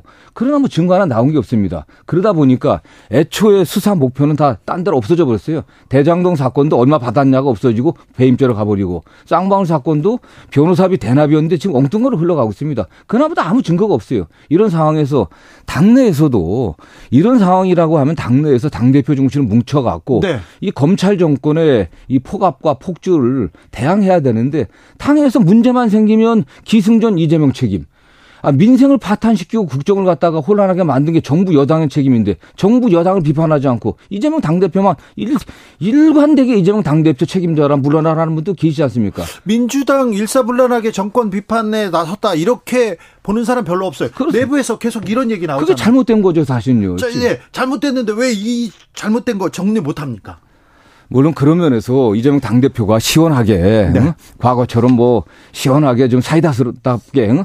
어, 해야 되지 않겠냐는 뭐 그런 주장도 있지만 그렇다고 하면 또 정치가 다르 이상해지지 않겠습니까? 네. 또뭐 언론에서 그런 것들을 오히려 그런 분들을 더 응? 그런 그런 분들의 말씀을 네. 확대 재생산해 갖고 당내 분열을 갖다가 또 촉발시키기 때문에 가능한 한 아, 대선 이후에 이재명 대표는 당의 통합을 아, 추구하려고 굉장히 자제하고 노력해 왔습니다. 자제했다. 네. 유인태 전 사무총장 이 대표 취임 1년에 대해서 얘기를 물어봤더니 한 언론에서 이 대표는 대선 안 되는 대표였다 이런 얘기 하던데 이 얘기는 어떻게 보십니까? 아니 그러면 뭐 그 우리 당원들이 당원들이 대선 안될 그 대표를 갖다가 77.7%로 압도적으로 뽑아줬겠습니까? 민주당의 당원들이 권리 당원들이 지지자들이 네. 그래도 이 난국을 극복해 나간다는 이재명이 적임자라고 판단했기 때문에 그렇게 한 거죠. 네, 네, 뭐, 뭐저 단독 후보가 아니었지 않습니까? 네. 경선한 거 아니겠습니까? 네. 그랬던 거고요. 더군다나 이재명 당대표가 아니었다고 하면 다른 당대표였다고 하면 윤석열 정권이 가만뒀겠습니까? 저는 오히려 약점 잡혀갖고요. 벌써 민주당이 무너졌을 거라고 생각합니다. 네. 그나마 이재명이기 때문에 네. 당원들과 국민들의 지지로 민주당이 버티고 있다 이렇게 생각하고 있습니다. 자 단식에 들어갔습니다. 단식에 들어갔는데 음 당장 검찰 소환 어떻게 할 거냐 이 얘기가 나오는데 네. 어떻게 합니까? 아니 지금 뭐 단식한다고 해서 검찰 소환을 안 하겠습니까? 네, 그안 갈 수 있겠습니까? 나 네. 단식하니까 못 간다 할 수 없지 않습니까? 네, 네. 분명히 한동훈 법무부 장관도 단식은 단식이고 수사는 수사다 얘기했습니다. 예. 근데 그런데 여당에서 이재명이 방탄이라고 얘기를 하고 있는 거예요. 말도 안 되는 소리죠. 아니 단식한다고 수사를 안 하거나 소환 안 한다면 모르겠, 모르겠지만 그렇지 않지 않습니까? 그렇죠. 그 소환 일자를 협의하는 건데 검찰에서는 뭐 4일날 나라고 나오라고 하는데 이재명 당대표가 이미 오래전부터 네. 그 런던 협약 의정서 관련해갖고 국제회의가 있는 걸 저는 알고 있어요. 네. 그것 때문에 좀 뒤로 밀어달라고 하는데 그날 꼭 나오라는 겁니다. 네. 아니 이 사건들 갖다 백현동 사건이나 지금 뭐 쌍방 사건을 갖다가 1년 넘게 들여다봤습니다. 예. 달라진 게 또 없어요. 그런데 지금 8월 한 달 그날 다 보내고 9월 달 정기국회 시작돼 갖고 바빠지니까 이때 오라는 겁니다. 아 그렇습니다. 이게 이게 이렇기 때문에 정치 기획이고 정치 보복이고 이게 전 정치적 수사, 수사라고 얘기를 안 하는 게 안 할 수가 없죠 사실. 검찰이나 경찰 수, 수사할 때요 소환 일정 조율합니다. 제가 그때 피, 취재 바빠가지고 다른 날 잡아주세요. 그럼 잡아주잖아요. 아니 수사 중칙이 그렇게 돼 있습니다. 서로 네. 피의자와 예. 협의해 갖고 예. 당장 뭐 현행범이어 갖고 도저히 우려가 없다고 하면은 네. 다 협의하게 돼 있는 거예요. 더군다나 제1야당 다수당의 당대표고요. 정기국회 기간 아니겠습니까? 예. 더군다나 이재명 당대표가 지금 다섯 번째입니다. 첫 번째, 두 번째, 세 번째 조사한 걸 보면은 진술서 내고 내가 진술서에 가름한다고 했었어요. 예. 이 사건에 대한 이재명 당대표나 민주당의 입장은 정해져 있습니다. 이미 네. 알고 있어요. 그렇다고 하면 서면 조사로 해도 충분합니다, 사실은. 그렇지 않겠습니까? 예. 예, 예. 단식 중에 이렇게 또 체포영장 들어와서 체포 동의안 이렇게 처리하게 되면 어떻게 됩니까? 일단 체포 동의안을 처- 하기 전에 이제 수사, 소환 조사를 하겠죠. 예. 소환하면 응해 갖고 예. 어쨌든 뭐 조사를 받을 것이고 예, 그래서 구속영장을 청구한다고 하면은 네. 네, 체포 동의안이 와야 되지 않겠습니까? 네. 저는 뭐 이게 상식이 있는 검사라고 하면은 현재 수사 상황이라든가 네. 법과 원칙에 따라서 증거를 갖다 봤을 때 영장 청구를 못하리라고 생각합니다. 그러나 지금 현 정권에 검찰이 너무나 무도하기 때문에 뭐 무작정 뭐 청구하리라 보고 청구한다고 하면은 이재명 당대표도 어, 체포동의안에 관련해서는 나 불체포 도 불체포 특권은 포기하겠다 했으니까 의원 각자가 각자의 소신과 양심에 따라 뭐 판단할 수밖에 없는 거 아니겠습니까? 근데 네. 그래요? 네. 민주당 의원들의 소신과 판단에 맡기겠다. 네. 네. 4일 출석은 하시는 겁니까? 모르겠습니다. 일단 뭐 그 당시 오후에 중요한 그 국제 회의가 있기 때문에 오전에 출석하고 나머지는 다음에 하자고 했는데 네. 말씀드린 것처럼 이미 이 사건에 대한 이재명 당대표 입장은 정해져 있기 때문에 네. 저는 뭐 진술서에 가름하고 뭐한 시간이면 끝날 수 있다고 보고 있습니다. 그래요. 근데. 오전 2시간만 조사받겠다. 이게 뭐 검찰에서는 여기 놀러 오는 거 아니다. 수용 불가하다. 이렇게 얘기하던데요. 네. 아니 그럼 물론 뭐 우리가 검찰이 갑이고 이재명 대표가 의뢰 아니겠습니까? 예. 뭐 다음에 부르면 가야겠죠. 뭐 또 안 가면 또 이게 뭐 증거인멸 도저히 우려가 있다 이거 갖고 또 뒤집어 씌우려고 하는 게 검찰의 전술 아니겠습니까? 네. 그렇기 때문에 네. 뭐그 문제는 그때 가서 또 협의하면 될 것으로 보고 있습니다. 알겠습니다. 단식 들어가는 것도 어렵지만 단식 이렇게 풀고 나올 때도 굉장히 어렵잖아요. 네네. 요, 요구사항 세 가지 요구사항을 냈는데 그런데 그러면 이 요구 사항을 들어주면 단식 중단합니다. 아, 당연하죠. 뭐 네. 그중에 세 개 중에 하나만 들어줘도 네. 뭐 단식 중단해야겠죠. 네. 그러나 뭐 네. 그럴 가능성이 있어 보입니까? 안? 들어주면 어떻게 해요? 안 들어주면 뭐 이 대표가 뭐 네. 버틸 수 있는 한 버틸 수밖 뭐 버티다가 뭐 끝낼 수밖에 없지 않겠습니까, 사실요. 뭐. 안 들어줄 것 같아서요. 뭐 들을 가능성은 없죠. 뭐 기대하지 않습니다. 그래요? 뭐 이게 국민 중심으로 국정 운영 방안을 좀 국정 운영 방향을 좀 바꿔라. 예. 또는 뭐 핵 오염수 투기 반대를 분명히 해라. 어? 네. 또는 뭐 국정 쇄신과 개각해라. 네. 이게 요구했지만 뭐 가능성 없는 거 아니겠습니까, 사실요. 없는 거고. 네. 다만 뭐 과거 같은 경우는 과거에 그 야당이 네. 야당 당 대표가 단식하게 되면 대개 여당에서는요. 여당 당 대표 와서 손을 잡죠. 그렇죠. 와서 오히려 손 야. 왜 그렇게 가냐 그거 네. 좀 얘기하자 대화하자 말이야. 그렇게 아, 그렇게 되게 했습니다. 그렇게 해야죠. 지금처럼 단식 시작하자마자 여당의 당 대표 원내 대표가 이걸 비아냥거리고 어? 비꼬고 비난하고 이런 사람 없었습니다. 네. 왜 이게 가- 국회에서 에, 국회에서 대화를 하게 하면 되지 이랬습니다. 그리고 또 영수회담도 제안하고 그랬던 겁니다. 예. 근데 지금 여당한테는 그런 대화 의지가 전혀 없지 않습니까? 네. 야 당을 야당을 반국가 세력으로 그 다음에 공산 전체주의 세력, 세력으로 매도하 대통령이 매도하고 있는데 네. 어, 여당이 어떤 의원들이 그런 걸 하겠어요? 그러니까요. 그런데 야당 대표가 단식을 한다고 해서 여당에서 손을 내밀 가능성이 거의 없는 현 시점에서도 단식을 할 수밖에 없었습니다. 그렇습니다. 아니 다른 거 할 방법이 없지 않습니까? 지금 말씀드린 것처럼 아예 대화와 소통 자체를 거부하고 네. 야당을 갖다 타도해야 될 제거해야 될 대상으로 대통령이 규정하는 상황에서 야당의 당 대표가 뭘 선택하겠습니까? 네. 최소한 본인이 정말 많은 그 정신적 또는 육체적 그런 어떤 손상을 갖다 음, 감내하면서도 네. 당을 좀 통합시켜야 되지 않겠냐 이러면서 저는 그런 의지가 좀 있다고 생각합니다. 당을 통합시켜야 네, 된다. 네, 네. 알겠습니다. 이 윤석열 정부의 폭정은 막아야 된다. 여기서 막아 세우겠다. 이렇게 단식에 나섰습니다. 이 대표는 4일 불출석 의사를 검찰에 밝혔다고 합니다. 윤석열 대통령은요, 음, 처음에 안보, 외교를 이렇게 다지고 나서 그리고 경제를 챙긴다고 지난주에만 해도 경제를 챙기겠다고 얘기했어요. 그런데 이념이 가장 중요하다. 네네. 이념 카드를 들고 나왔습니다. 네네. 왜 그랬을까요? 아, 저는 모르겠습니다. 지난해는 뭐 안보보다도 경제가 가장 중요하다고 그 산업 관련 회의에서 지난해 제가 여러 번 말씀한 얘기했죠. 네. 게 경제가 가장 중요하다 말씀하셨습니다. 먹고 사는 문제 중요하다고 하셨는데 그게 갑자기 뭐 이념 문제로 가는데 여러 가지 이유가 있겠죠. 어쨌든 저는 뭐 윤석열 대통령의 기본적인 사고 구조가 예. 좀좀 다른 게 아닌가 생각을 합니다. 네. 어쨌든 에, 최근에 뭐 징용 근로자라든가 또는 위안부 할머니들에 관련해서도 우리가 구상권 포기하지 않았습니까? 그런 문제들. 네. 또 핵 오염수 방류에 관련해서도 어떤 의사표시 하지, 하지 않았지 않습니까? 네. 오히려 오히려 뭐 안전하다는 거 홍보만 하고 있고 이런 문제들. 그다음에 한미일 동맹 과 관련해서도 어떻게 보면 미일 동맹의 하부 구조를 한국이 그냥 자발적으로 끼어들어가고 있는 거라고 생각하고 그렇죠. 있습니다. 미국은 네. 크게 얻었고 네. 일본도 많이 얻었고 우리는 얻은 게 없다 이런 아무것도 얘기 없습니다. 있었잖아요. 아무것도 없습니다. 그럼 일련의 여러 가지 과정을 봤을 때 대한민국의 정치, 경제, 사회 시스템이 일본식으로 가야 되는 게 아닌가 하는 그런 확신이 있는 게한 생각이 듭니다. 네. 그래서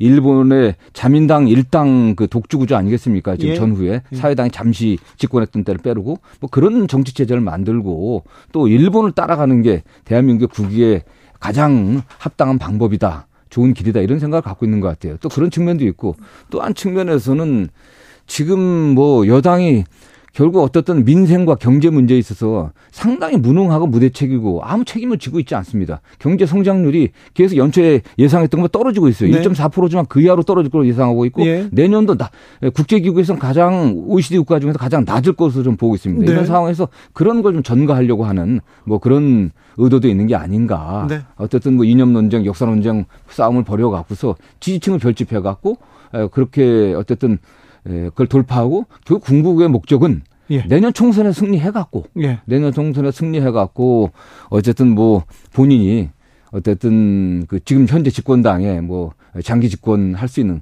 그런 구조를 만들어야 되지 않겠나 하는 네. 생각도 또 갖고 있다는 생각을 좀 듭니다. 네. 윤 대통령 오늘 공산 전체주의 세력이 반일 감정 선동하고 있다 이렇게 얘기했는데 네.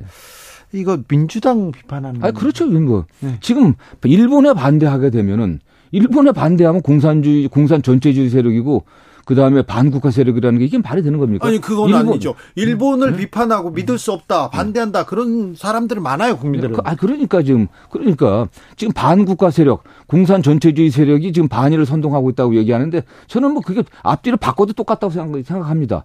반일을 선동하는 자들은 공산 전체주의 세력이고 반국가 세력이다. 이건 뭐 크게 차이가 없다고 생각하고 있어요. 예. 그렇게 몰고 가고 있는 거니까 아니겠습니까? 네. 좀 그런 면에서 그런 연장선상에서 지금 육사 교정 내에 있던 어? 우리 저 홍범도 장군. 어떤 흉상을 철거하겠다는 그런 주장까지 나오고 이미 결정한 거 아니겠습니까 사실 홍범도 장군이 어떤 분이겠습니까? 이분은 사- 어떻게 보면 1919년 3일 우리 3일 독립선언 이후에 임시정부 수립 이후에 임시정부가 수립돼 갖고 대한민국 정통성이 거기 있는 거 아니겠습니까 예. 임시정부가 수립된 이후에 임시정부와 연관돼 갖고 조직적으로 싸웠던 최초의 투- 우리 항일 무장 투쟁들입니다 거기에 거기에 된 분이 다섯 분이 다 다 연관이 돼 있어요 예. 이범석 장군, 지청천 장군, 뭐 저 이회영 선생, 홍범도 장군, 김좌진 음, 김좌진 장군 네. 다 봉오동 전투, 청산리 전투 여기 같이 했던 분들입니다. 이분들 중에서 홍범도 장군만 어, 당시 뭐 소련 음, 공산당 입당했다고 하는데 그건 굉장히 어쩔 수 없는 상황에서 네. 그 독립의 일환으로 그냥 소련에 거주했기 때문에 들어간 거지 어떤 역할도 한 바가 없습니다. 더군다나 이분은 1943년도에 돌아가셨어요. 예. 그걸 갖다 무슨 북한 공산주의에 싸운 육사의 취지에 안 맞는다고 하면서 흉상을 제거한다고 하는 것은 뭐겠습니까? 네. 대한민국의 어떤 역사적 정통성마저도 부인하는 게 아닌가 하는 그런 의심을 해볼 수밖에 없습니다. 선거 얘기 좀 물어보겠습니다. 윤석열 정부 좀 잘하는 점은 어떤 점이 보입니까? 뭐 잘못하는 부분은 많이 얘기하셨어요. 아, 모르겠습니다. 저는 뭐 제가 약간 비판적이어서 그러는지 저는 그래도 되게 좀 사안들을 좀 긍정적으로 보려고 노력을 하는데 그렇죠. 아, 윤석열 정권이 들어서 아까 뭘 잘한 게 있나? 네. 아, 잘 모르겠습니다. 국민들이 어떻게 보면 에, 지금 굉장히 고통받고 있고 힘든데 네. 에, 거기에 대해서 그냥 체념하게 만든데 국민들을 체념하게 만들고 네. 그냥 순응하게 만드는 그런 면에서 좀 약간 성과를 거둔 거 아닌가 네. 하는 생각을 해봅니다. 자, 아, 정치계 신사 정성우 의원이 아, 장점을 꼽으라니까 그 굉장히 굉장히 어려워하시는데 근데요 윤석열 정부가 이렇게 못하는데 네. 왜 민주당이 인기가 없습니까? 저는 가장 중요한 게 역시 국민들은 네. 어쨌든 집권 세력에 네. 집권 세력은 뭐 권력이 있지 않습니까? 네. 그 권력의 횡포에 대해서 네. 민주당이 좀 단일한 대우를 유지하면서 강하게 싸우기를 따져야죠. 예, 싸워줘야죠. 되는데 네. 지금 다 마시는 것은 당내가 계속 분열적으로 보입니다. 국민들이 특히 지지자들이 보기에는 왜 니네들은 니네끼리 손가락질하고 있냐? 그렇죠. 라는 얘기를 많이 듣고 있습니다. 예. 그러다 보니까 당내 힘이 좀 모아지지 않고 있는 거예요. 네. 왜냐하면 일부 당내 일부 의원들의 목소리라고 하지만 그 목소리들이 실제 당내에서 있는 것보다 10배, 20배 크게 국민들에게 전달되고 있습니다. 그렇기 때문에 네. 민주당의 그런 모습들이 국민들이 좀 실망치고 있다고 보고 있고요. 예. 어쨌든 뭐 이재명 당대표가 성남시장이나 경기도지사 때 보여줬던 그런 시원함들, 네. 과감한 추진력들 역시 그 통합에서 나오는 거거든요. 예. 일사불란해야 되지 않습니까? 꼬챙이가 이 두꺼우면 또 구멍을 뚫지 못합니다. 꼬챙이가 뾰족해야 뚫죠. 결국 단일 대우를 유지해야 되는데 그러면서 한계가 있었고 또 사실 내부적으로는 그렇고 외부적으로는 역시 뭐 그것도 이재명 대표가 본인이 이건 내 책임이다 이렇게 말씀을 하셨지만은 그 외부에 검찰이 너무나 집요한 그 사법 처리 예? 그런 어떤 뭐 뭐라고 할까 사법 처리를 위한 검찰의 수사 예. 정치 기획적인 또는 정치 보복적인 수사에 대응하느라 사실은 뭐 집중하지 못한 그런 측면도 네. 있다고 봐야겠죠. 그런데 이 구도가 계속 갈 것 같은데요. 총선까지. 아, 저는 뭐 그렇게 가- 간까지 갈 거라고 보지는 않습니다. 어쨌든 이재명 대표에 대한 뭐 구속 여부는 뭐 결정 언망 언장에 결정 나지 않겠습니까 사실은요. 네. 저는 뭐 영장이 기각되면 가능성이 높다고 보는 사람이고 영장 청구 사안이 아니다. 네. 영장 청구 사안이 아니다. 이게 정당한 수사가 아니다고 생각하는 사람이지만 가사 청구한다고 하더라도 네.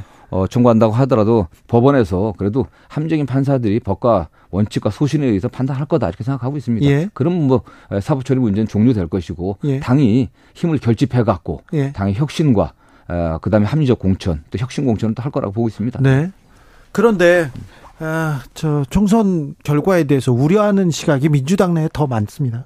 맞습니다. 이제. 그렇죠. 네, 현재로서는 그렇죠. 그렇죠. 네. 수도권 그 지난 총선에서 압승을 거둔 것도 있지만 그래서도 선전할 수 있을까 그 걱정하는 시각도 아니, 있습니다. 그런데 결국은 네. 이게 뭐 민주당에 대한 심판도 되겠지만 기본적으로 약간의 정부 여당의 중간 평가, 정부 여당의 심판의 의미도 약간 있습니다. 그게 첫 번째 이유겠죠. 지금 사실은 지난해 3월 9일 날 당선되고 5월 10일 날 취임해 갖고 네. 1년 반이 되도록 문, 저, 윤석열 정권이 이뤄낸 경제 성과가 뭐가 있습니까, 사실요? 모든 지표에서 다 최악입니다, 사실. 네. 예? 수출 무역 규모 계속 떨어지고 있고 경제 성장 떨어지고 있고 최악으로 상황이 지금 그다음에 뭐 고물가, 고환율, 고금리 굉장히 심각한 상태입니다. 가계 부채도 문제 있고 심각하죠. 내년 예산도 역대 뭐 재정 건전성 이야기하지만 시민 국민들이 어려울 땐 정부가 돈을 써야 되는 거예요. 저는 이 정권이 재정의 역할에 대해서 좀 상당히 오해하고 있다고 생각하는 사람입니다. 네. 이럴 때 살려야지. 이럴 때 국민이 파산하게 둬서는 안 됩니다. 네. 정부가 돈을 써서 살려야 돼요. 네. 그래야 세금을 더 걷는 거죠. 예. 그런데 그런 측면에서 내년 총선까지 윤석열 정권이 경제를 살릴 수 있겠습니까? 전 더 악화될 거라고 보고 어, 있습니다. 내년에 더 어렵다면서요. 예, 전 그렇기 때문에 그런 부분에 있어서 그래도 더 경제 무능력 또 무책임한 윤석열 정권을 지지할 건지 아니면 그래도 그래도 에, 이재명 당대표가 중심이 된또 예. 민주당을 민주당에게 기회를 다시 줄 건지 이런 네. 걸좀 판단한다고 보면은 민주당에도 가능성이 있다고 보고 있습니다. 윤석열 정부가 경제 민생 잘 못 챙기는 것 같아요. 그 이렇게 생각하는 사람들이 많습니다. 그럼 민주당이 좀 챙겨주세요. 민주당이 다수 의석을 가지고 있지 않습니까? 이렇게 얘기하는 사람들. 아니 지금 안타까운 게 어, 그 예산에 관련해서는요. 네. 야당의 권한이 사실상 아무것도 없습니다. 예. 산의 편성과 집행권은 헌법상 전적으로 어, 정부에게 있습니다. 지난해 말입니다. 지난해 네. 예산 심사 때 저는 올해도 그게 그 지난해 예산 심사 때가 반복될 거로 보고 있는데 정부 여당에서 야당을 설득하려고 그러질 않아요. 그럼요. 야당이 요구하는 예산을 갖다 반영을 안 해줍니다. 아예. 그럼 어떻게 해요? 아 그냥 내뭐 하고 싶은 대로? 속담으로 배째라. 어, 그리고 준 예산 간다. 네. 야당 발목 잡기 프레임 이걸 걸기 위해서 그러는 겁니다. 사실요. 그래요? 예, 예. 저는 이번 정기국회 때도 제 예상이 거의 뭐 99% 맞을 거라고 생각합니다. 정부 여당이 예. 야 지금 예산 엉망으로 짜놓고 특히 뭐 새만금 예산 같은 경우는 거의 뭐 대부분 잘라버리지 않았습니까? 네. 그래놓고 뭐 잼버리가 아닙니다. 새만 잼버리 때문이 아니라 새만금 원래 새만금 개발 계획 기본 새만금 개발 그 기본 계획에 의해서 예산이 집행되게 되는데 다 잘라버렸어요. 예. 그러고서 민주당이 만약 그런 예산들 살려달라 응? 하면은 정부가 동의하지 않으면 살릴 수가 없습니다. 못 살린다. 정부가 해온 예산대로 그냥 원하는 대로 가자. 이렇게 나올 가능성이 아주 높습니다. 그럼 윤석열 정부는 하고 싶은 대로 지금 다 하고 있습니까? 윤석열 정부요. 네. 지금 뭐 야당이 반대해서 법안 통과가 안 된다고 주장하면서 그냥 네. 시행령으로 상당히 위법한 시행령을 하고 있는 거 아니겠습니까? 예, 여러 부분에서 뭐 검수 완박법도 이미 뭐 검찰이 뭐 법률 어기면서 수사권 다 가져가 버리지 않았습니까? 지금 그 야당을 거치지 않고 국회를 거치지 않고 예. 그냥 뭐 시행령을 해버리고 그렇게 하고 있는 거죠 뭐. 자, 근데 후쿠시마 오염수 사태, 양평 고속도로, 그 다음에 이동관 방통위원장 임명 이런 자 윤석열 정부에서는 하고 싶은 일을 다 하는 것 같아요. 네네. 네, 별 반대도 없이 동의도 필요치 않고 다 하는 것 같습니다. 네네. 막아야 될 거 아닙니까? 하나도 막. 막지 못하는 것 같아요 민주당이. 그렇지 않습니다. 사실 네. 그 여다 뭐 국회가 어쨌든 뭐 입법 입법에 관련돼 있어서는 네. 정부 여당이 일방적으로 요구하는 법안들은 뭐 통과가 되길 불가능한 거고요. 예. 그러니까 지금 정부 여당에서 정부가 제출한 법안에 관련해 갖고 지난번에 법제처장 이러이러한 법안들 통과시키겠다고 하지만 그게 관련하고 야당하고 아예 대화를 안 하고 있습니다. 사실은요. 네. 안 하고 있는 거예요. 사실 법안이라고 하는 것은 야당이 요구하는 법안들도 서로 같이 주고받는 겁니다. 사실은 그런 게 지금 없는 거거든요. 사실은 네. 뭐 그런 면에서 좀뭐 민주당이 하는 게 뭐 있냐고 하지만 현재로서는 좀 어려운 상황이죠. 예산도 네. 마찬가지입니다. 아니 민주당을 무서워하고 국민을 무서워해야죠. 뭐 정권이 지금 이 검찰 정권이 뭐 검사 검찰을 동원해 갖고 또 피- 검찰을 필두로 해 갖고 네. 국가 사법기관들 또 권력기관들 완전히 장악한 상태 아니겠습니까? 지금 감사원의 행태를 한번 보십시오. 감사원이 무서버립니다. 검찰보다도 공무원들은 더 무서워요. 공공기관의 종사자들은 검찰이 아닙니다. 감사원은 영장 없이 자료 다 갖다 볼 수 있거든요. 감사원이 그냥 뭐 지금 그 직분을 넘어서 갖고 거의 무서버리로 지금 에, 응? 이 국가 공공기관들 공무원들을 옥죄고 있는 이런 상황인데 저는 뭐 내년 총선 이후에 네. 그 이상 정부가 독주할 수는 없, 총선 이후에는 독주를 못하리라고 봅니다. 우리가 아니, 승리한다면. 승리한다면요? 아니 180석 줘도 이 윤석열 정부가 그대로 할 것 같은데요. 왜냐하면 그 다음부터 이제 후반기이기 때문에 정권의 후반기이기 때문에 네. 불가능하죠 그렇게 독주하기. 그렇게 안 예, 됩니까? 여당 내에서도 이탈해 버리 이탈할 세력이 나오게 되죠. 네. 180, 200석 필요한 겁니까? 그러면 민주당은? 아닙니다. 지금 제가 말씀드린 그렇고요. 네. 알겠습니다. 하나만 더 물어볼게요. 김남국 의원 제명안 부결됐습니다. 이거 제19 감사기 아닙니까? 에, 뭐 그렇게 비판받아도 저는 뭐 싸다고 생각합니다. 사실 저거에 대해서는 뭐 민주당이 더 이렇게 변명할 말은 없고요. 다만 뭐그 어, 윤리위원들이 뭐 판단한 건데 네. 김남국은 스스로 정치 생명 끊었지 않습니까? 네, 불출마 한다고 하니까 그런 것들이 뭐 정상 참작되지 않나 생각을 하고 있습니다. 그냥. 이재명 대표는 단식에 나섰습니다. 민주당 장애투쟁으로 갑니까? 지금 내일 네. 어쨌든 뭐 시민사회 함께 네. 후쿠시마 해고 오염수 방류 중단하라고 하는 시를 내일 또 계획이 돼 있습니다. 네. 저희가. 네.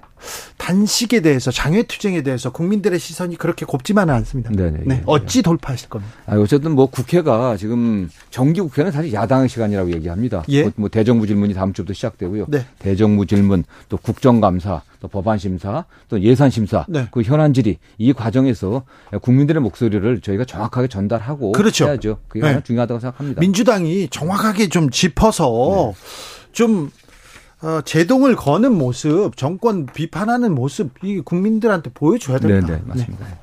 정성호 더불어민주당 의원이었습니다. 감사합니다. 네, 감사합니다.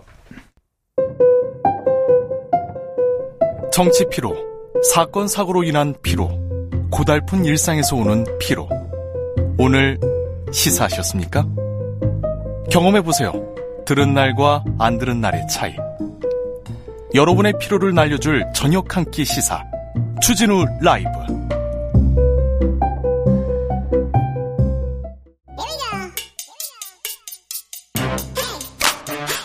뉴스를 향한 진지한 고민 기자들의 수다 라이브 기자실을 찾은 오늘의 기자는 미디어 오늘 정철은 기자입니다. 어서 오세요. 안녕하세요. 네. 한 주 동안 언론계 많은 뉴스들이 있었습니다. 많은 파도들이 밀려오고 있습니다. 오늘은 어떤 얘기부터 해볼까요? 어, 이 얘기부터 해야 될 것 같은데 주진우 네. 라이브에서 계속 저희가 또 이야기했던 이슈죠. 네. 이 부수 조작 네. 문제인데 어, 2021년 3월에 더불어민주당 의원 30여 명이 부수 조작이 드러났다면서 조선일보, AB쇼페 등을 어, 사기 업무방해 국가보조연법 위반 혐의로 국수본에 고발한 건이 있었는데 네. 2년 5개월 만에 수사 결과가 어, 혐의 없음으로 예, 종결됐습니다. 2년 5개월 만이나 그리고 증거가 그렇게 차고 넘쳤는데 음. 경찰은요 수사를 한 것입니까 쇼를 한 것입니까 뭘 한 것입니까 존재 이유에 대해서 묻지 않을 수가 없어요. 경찰 왜 수사합니까? 그 서울경찰청 수사 결과 통지서를 좀 봤는데 네. 이 조선일보가 ABC협회 유료부스 현황을 보고할 때이 네. 부스공사 규정에 따른 유료부스 보고가 아니라 네. 이 전국 지국에 판매했던 지대 부스를 토대로 산출한 내역을 어, 유료부스 현황으로 보고한 사실은 인정된다 이렇게 밝힙니다. 그러니까 문제가 있었다는 거는 자, 어, 밝히는데 범, 범 범죄 사실 그러니까 좀 불법 사실은 이게 나왔어요 인정됐어요. 그런데, 그런데 유료부스를 조작한 증거는 발견할 수 없었다 이렇게. 자, 밝혔습니다. 근데 유료부스 조, 조작은 했으나 증거를 발견할 수 없었다고요? 뭐 저는 그렇게 이해했는데 아니 조작이 됐는데요. 누군가는 어. 조작이 됐는데 증거를 발견할 수 없다. 조작됐잖아요. 그래서 이제 장부가 네, 그래서 증거 불충분으로 이제 불, 불송치 결정이 났고요. 네? 조선일보와 ABC협회 간 공모 관계 혐의도 증거가 불충분하다 이렇게 밝혔습니다. 이럴 줄 알았어요. 그리고 경, 예? 조선일보가 열동률 1위 언론사이기 때문에 다른 신문사들에 비해 부당하게 국가 보조금을 배분받았다고 보기도 어렵다 이렇게 밝혔습니다. 네. 이게 좀 안타. 안타까운 게, 그러니까 문재인 정부 시절이던 2021년 11월에 경찰이 신문지국 6곳 그리고 수도권 폐지 업체 압수수색을 했습니다. 네. 그리고 작년 7월에는 조선일보 본사도 좀 압수수색을 해서 좀 네. 기대를 모으기도 했는데 네. 좀 수사가 좀 되고 있나 보다 싶었는데 어, 서울경찰청이 이제 ABC협회 실사 자료 확인을 위해서 압수수색을 좀 하려고 했는데 어, 검찰로부터 영장을 두 차례 발부받지 못했다고 좀 밝히기도 했고요. 그래요? 예, 그리고 이제 2021년 말에 민주당 의원들이 이 조선일보 지국에서 본사 계좌로 입금된 구독료를 확인하라. 그러면 진짜 유료부스가 얼마인지 알 수 있다. 어, 이러면서 경찰에 이제 뭐 신문지구 하드디스크 포렌식 수사 이런 것들을 요청을 했는데 어, 적극적인 수사가 좀 이루어지지는 않았던 것으로 보이고요. 수사 의지가 별로 없네요. 예, 그리고 대권을 대선 거치면서 좀 관심에서 멀어졌고 지난 2월에 또 줄곧 수사를 맡아왔던 수사관이 또 교체가 됐습니다. 그러면서 2년 5개월간 네. 이렇게 의지를 보여주지 않고 흐지부지 됐습니다. 최근에 경찰들이 매우 의지를 가지고 수사하는 일들이 많아요. 저한테도 그렇게 수사를 열심히 해요. 네. 보수 단체에서 보수 단체에서 보수 집회를 열잖아요. 그러면은 대부분 이렇게 후원금을 받지 않습니까? 이렇게 돈 보내달라고도 하고 계좌를 떼어놓잖아요. 그런데 그 보수 단체 사람이 나는 돈을 받은 적이 없다 이렇게 얘기를 하는데 저보고 돈을 받은 적이 없다는데 이걸 증명하라는 거예요. 그런데 그 유튜브 영상 가보면은 어, 계좌번호가 떠 있어요. 그런데 저보고 증명하라고 그걸 묻고 있습니다 지금. 참 이해가 안 되는데 아무튼 그런 일이 있습니다. 경찰의 수사 의지 없었다. 조선일보에 대한 수사는 어, 열심히 안 했다. 이거 이 부분 이렇게 얘기하겠습니다. 네. 자 다음 내용은요. 어, 이런 가운데 경찰이 이 무속인 천공의 대통령 관저 선정 개입을 보도했던 뉴스토마토 기자 4명을 기소 의견으로 검찰에 송치했습니다. 기소했다고요? 네. 네. 아, 어, 경찰에서 기소 의견으로 검찰에 예. 송치했다고요? 예. 아, 경찰이 어. 열심히 하네요. 이런 건 열심히 한다고요. 네. 혐의는 허위사실 적시 명예훼손인데요. 네. 이번 수사는 지난 2월에 대통령실 고발로 시작이 됐습니다. 예. 어, 윤석열 정부 대통령실의 첫 형사 고발이었는데 음. 어, 뉴스토마토는 이제 공식 입장을 내고 이 법정에서 천공과 남영신 전 육참 총장 등을 증인으로 세워서 진실을 가리겠다 이렇게 밝혔습니다. 네.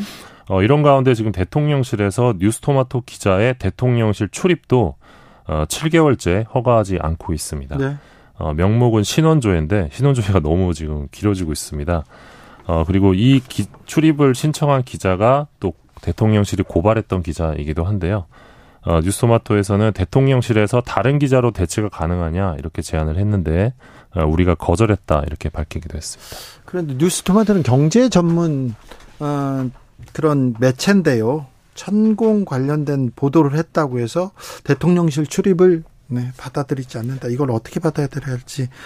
아, 천공이 관저 개입에 뭐 그 참여했다 이렇게 개입 의 보도했는데 천공은 이천공 씨는 지금 관저 개입에 개입하지 않았다 이렇게 얘기하고 백재권 그러니까 얼굴 박사 얼굴 박사라고 아니 역술인이죠. 역술인 백재권 씨가 갔다. 여기까지 나왔는데 그 사건으로 기자들 기소 의견으로 검찰에 보냈다. 경찰이. 네. 이런 수사는 되게 열심히 합니다. 다음 네. 이야기로 가볼까요? 어, 지난달 30일 KBS 정기 이사회에서 여권 이사들이 낸 이 김희철 사장 해임 제청안이 긴급 안건으로 올라왔고요. 네. 어, 비공개 회의 표결을 거쳐서 찬성 6, 반대 4, 기권 1로 어, 상정이 이뤄졌습니다. 네. 현재 이사회 구도는 여야 6대 5로 여권이 우위인데요. 어, 여권 이사들이 내세운 김 사장 해임 사유는 이 대규모 적자로 인한 경영 악화, 리더십 상실, 어, 불공정 평양 방송으로 인한 대국민 신뢰 추락 등입니다. 음. 어, 이에 대해서 김희철 사장은 이 이사회가 여권 위주로 재편되자마자 네. 어, 사장임에 나선 것은 공영방송의 정치적 독립을 훼손하는 행위다 이런 입장을 밝혔습니다. 네.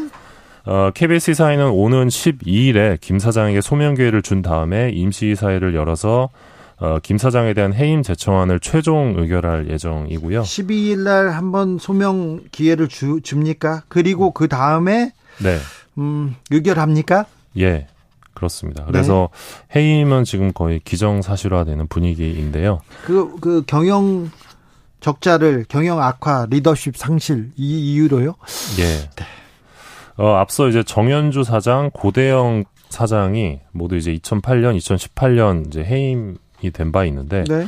어, 두 사람 모두 해임 무효 소송을 제기해서 최종 승소한 바 있습니다. 그래서 어, 언론계에서는 이번에도 또 소송을 가면 해임 무효가 나오지 않겠냐 이런 전망도 있는데요. 어, 이런 가운데 MBC도 MBC도 9월, 비슷하죠 상황. 예, 9월 중순에 이 김기중 박문진 이사 해임이 예상되는데 이분이 해임이 되면 또 이사회 구도가 여권 중심으로 바뀝니다. 그러면 어, 현재 안영준 MBC 사장도 빠른 시일 내에 해임될 것이다 이런 예측이 나오고 있고 당장 지난달엔 또 방송통신 심의위원장도 지금 해촉이 됐습니다. 그러면 KBS, MBC 사장을 다 해임할 것이다 이렇게 보시는 거예요? 네 그렇습니다. 얼마나 걸릴까요? 지금 뭐 한 달도 안 걸리지 않을까 이렇게 전망하는 분도 있고요. 예. 네 그렇습니다. 그러네요. 속도전이 이어지고 있는데 어, 엄청 급하세요? 네, 뭐 그렇죠. 왜 이렇게 뭐 급한죠? 이제 국민의힘 쪽에서는 이걸 이제 방송 정상화로 보고 있는데요. 예. 그렇습니다. 네. 어, 이런 가운데 오늘 어, 방송의 날 기념 행사가 있었습니다. 63빌딩에서. 네. 어, 윤석열 대통령과 한덕수 국무총리 지난해에 이어서 올해도 행사에 참여하지 않았는데요. 어, 대통령 축사도 없었습니다. 지난해에도 없어서 매우 이례적이었는데 올해도 올해도 마찬가지였습니다. 방통위원장님 갔, 갔나요? 작년에는 이제 방통위원장이 참석을 했는데 네. 올해는 방통위원장도 참석하지 않았습니다. 네. 방송 그러니까 공영방송하고는 뭐 관계 안 맺겠다 이게 명확해 보이네요. 이게 정말 이례적인 상황인데 그러니까 대통령이 연이어서 참석하지도 않고 축사도 보내지 않는 경우는 사실 전례를 찾을 수 없습니다. 네. 어, 그래서 이걸 두고 KBS와 MBC 등 현 공영방송의 이 정부 비판 보도에 어, 대통령의 불편한 감정을 직접적으로 드러내고 있는 것 아니냐 이런 분석도 있는데 네. 사실 이 방송의 날이 그냥 방송사 관계자들끼리 뭐 떡 썰고 그런 걸 음. 기념하기 위한 날이 아니고요. 예. 어, 1947년 9월 3일에 이 국제 전기통신 연합으로부터 일본의 호출 부호인 J5에서 이 대한민국의 독자적 호출 부호인 HL을 부여받아서 비로소 대한민국이 방송에 대한 독립적인 주권을 갖게 된 것을 기념하는 날이 방송의 날입니다. 네. 그래서 좀 의미가 있는 거거든요. 네. 그래서 지금 KBS 1라디오는 HLKA거든요. 아, 그렇죠. 네, 그렇게 호출보가 있는 건데, 어, 그래서 대통령이나 혹은 방송통신위원장이나 참석하는 게 관례였죠. 예, 관례였고 좀 의미도 있는 거죠. 그러면서 방송이 나아갈 길 이런 네. 것들을 이제 이야기하는 자리인데 작년에 이어서 오늘도 예, 안 오셨네요. 네. 앞으로 안 오실 것 같아요? 내년에 오시겠죠. 내년에요? 네. 아, 그럴까요? MBC, KBS는 어떻게 되는 거예요? YTN은 민영화 됩니까? 아, 지금 민영화의 길로 가고 있습니다. 네, 이번 달 중순에 이제 매각 공고가 뜬다는 얘기가 매각 있고요. 공고가 벌써요? 예, 매각 공고가 뜬다는 얘기가 있고 지금 국민일보, 뭐 한국일보, 한국경제, 뭐 한국경제 뭐 이런 신문사들을 가진 사주들이 어 뛰어들 거다. 뭐 이런 예측들이 나오고 있습니다. 아, 그래요. 네. 마지막으로 어떤 얘기? 어, 윤석열 대통령이 지난달 28일 국민의힘 국회의원 연찬회에서 한 발언이 네. 언론계에 제법 충격을 줬는데 네. 요즘 워낙 사건 사고들이 많아서 좀 묻히는 감이 있습니다. 그래요? 어, 어떤 발언을 하셨냐면 국회에서 여소 야대에다가 언론도 지금 뭐 전부 야당이 야당 지지 세력들이 잡고 있어서 그저 24시간 우리 정부 욕만 합니다. 이런 얘기 있었죠. 네. 그런데 이거 무슨 방송을 야당이 잡고 있다 이렇게 생각하시다니요. 그것도 팩트에도 맞지도 않는데 이렇게 또 대통령이 직접 말씀을 하시다니요. 충격적입니다. 그러니까 언론을 전부 야당이 잡고 있다는 인식을 드러내신 거거든요. 누가 누구를 잡아요?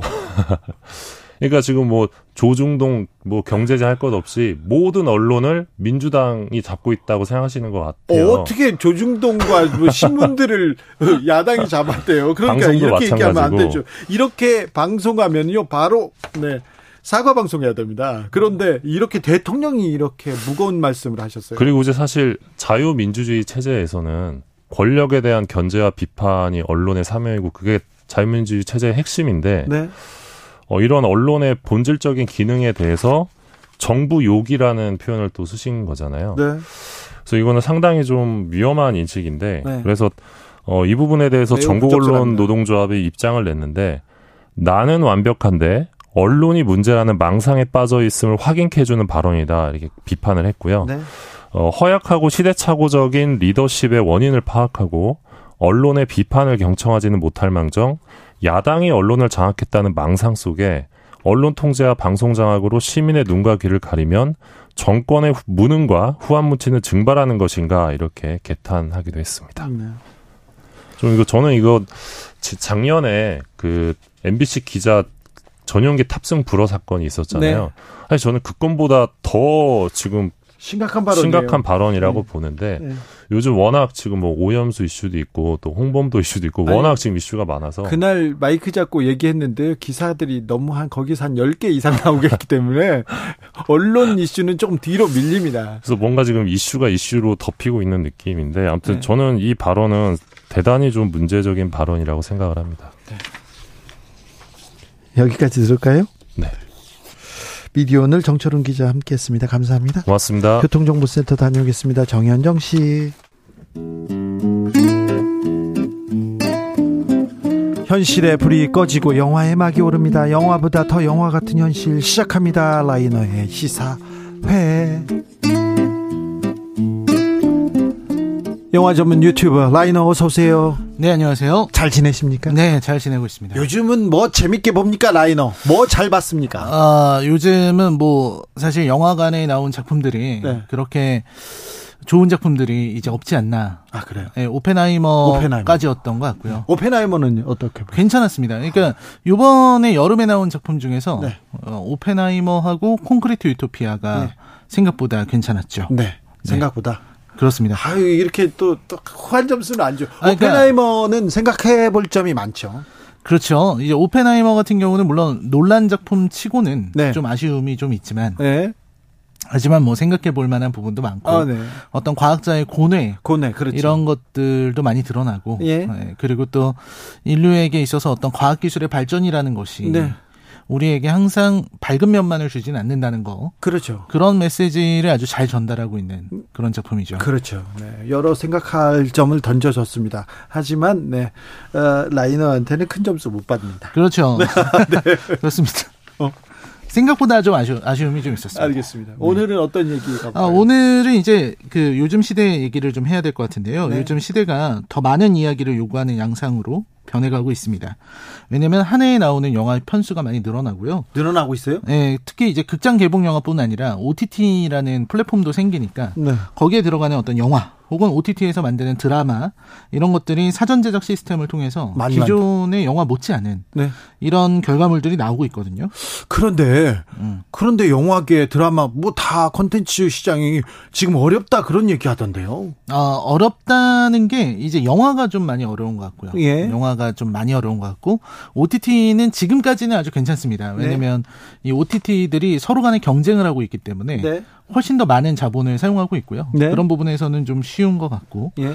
웹툰 시장은 규모는 커지고 있는데 내실이 좀 줄어들고 있는 네. 그런 상황인 것 같습니다. 네. 그래서 이런 상황에서 영상으로 영화로 나올 만한 이야기가 되게 필요한데 네. 지금 각광받고 있는 게 웹툰입니다. 웹툰 원작을 영화로 드라마로 막 만든다면서요? 그렇죠. 지금 한국 웹툰이 세계 만화 시장에서도 통하고 있는 편이고 네.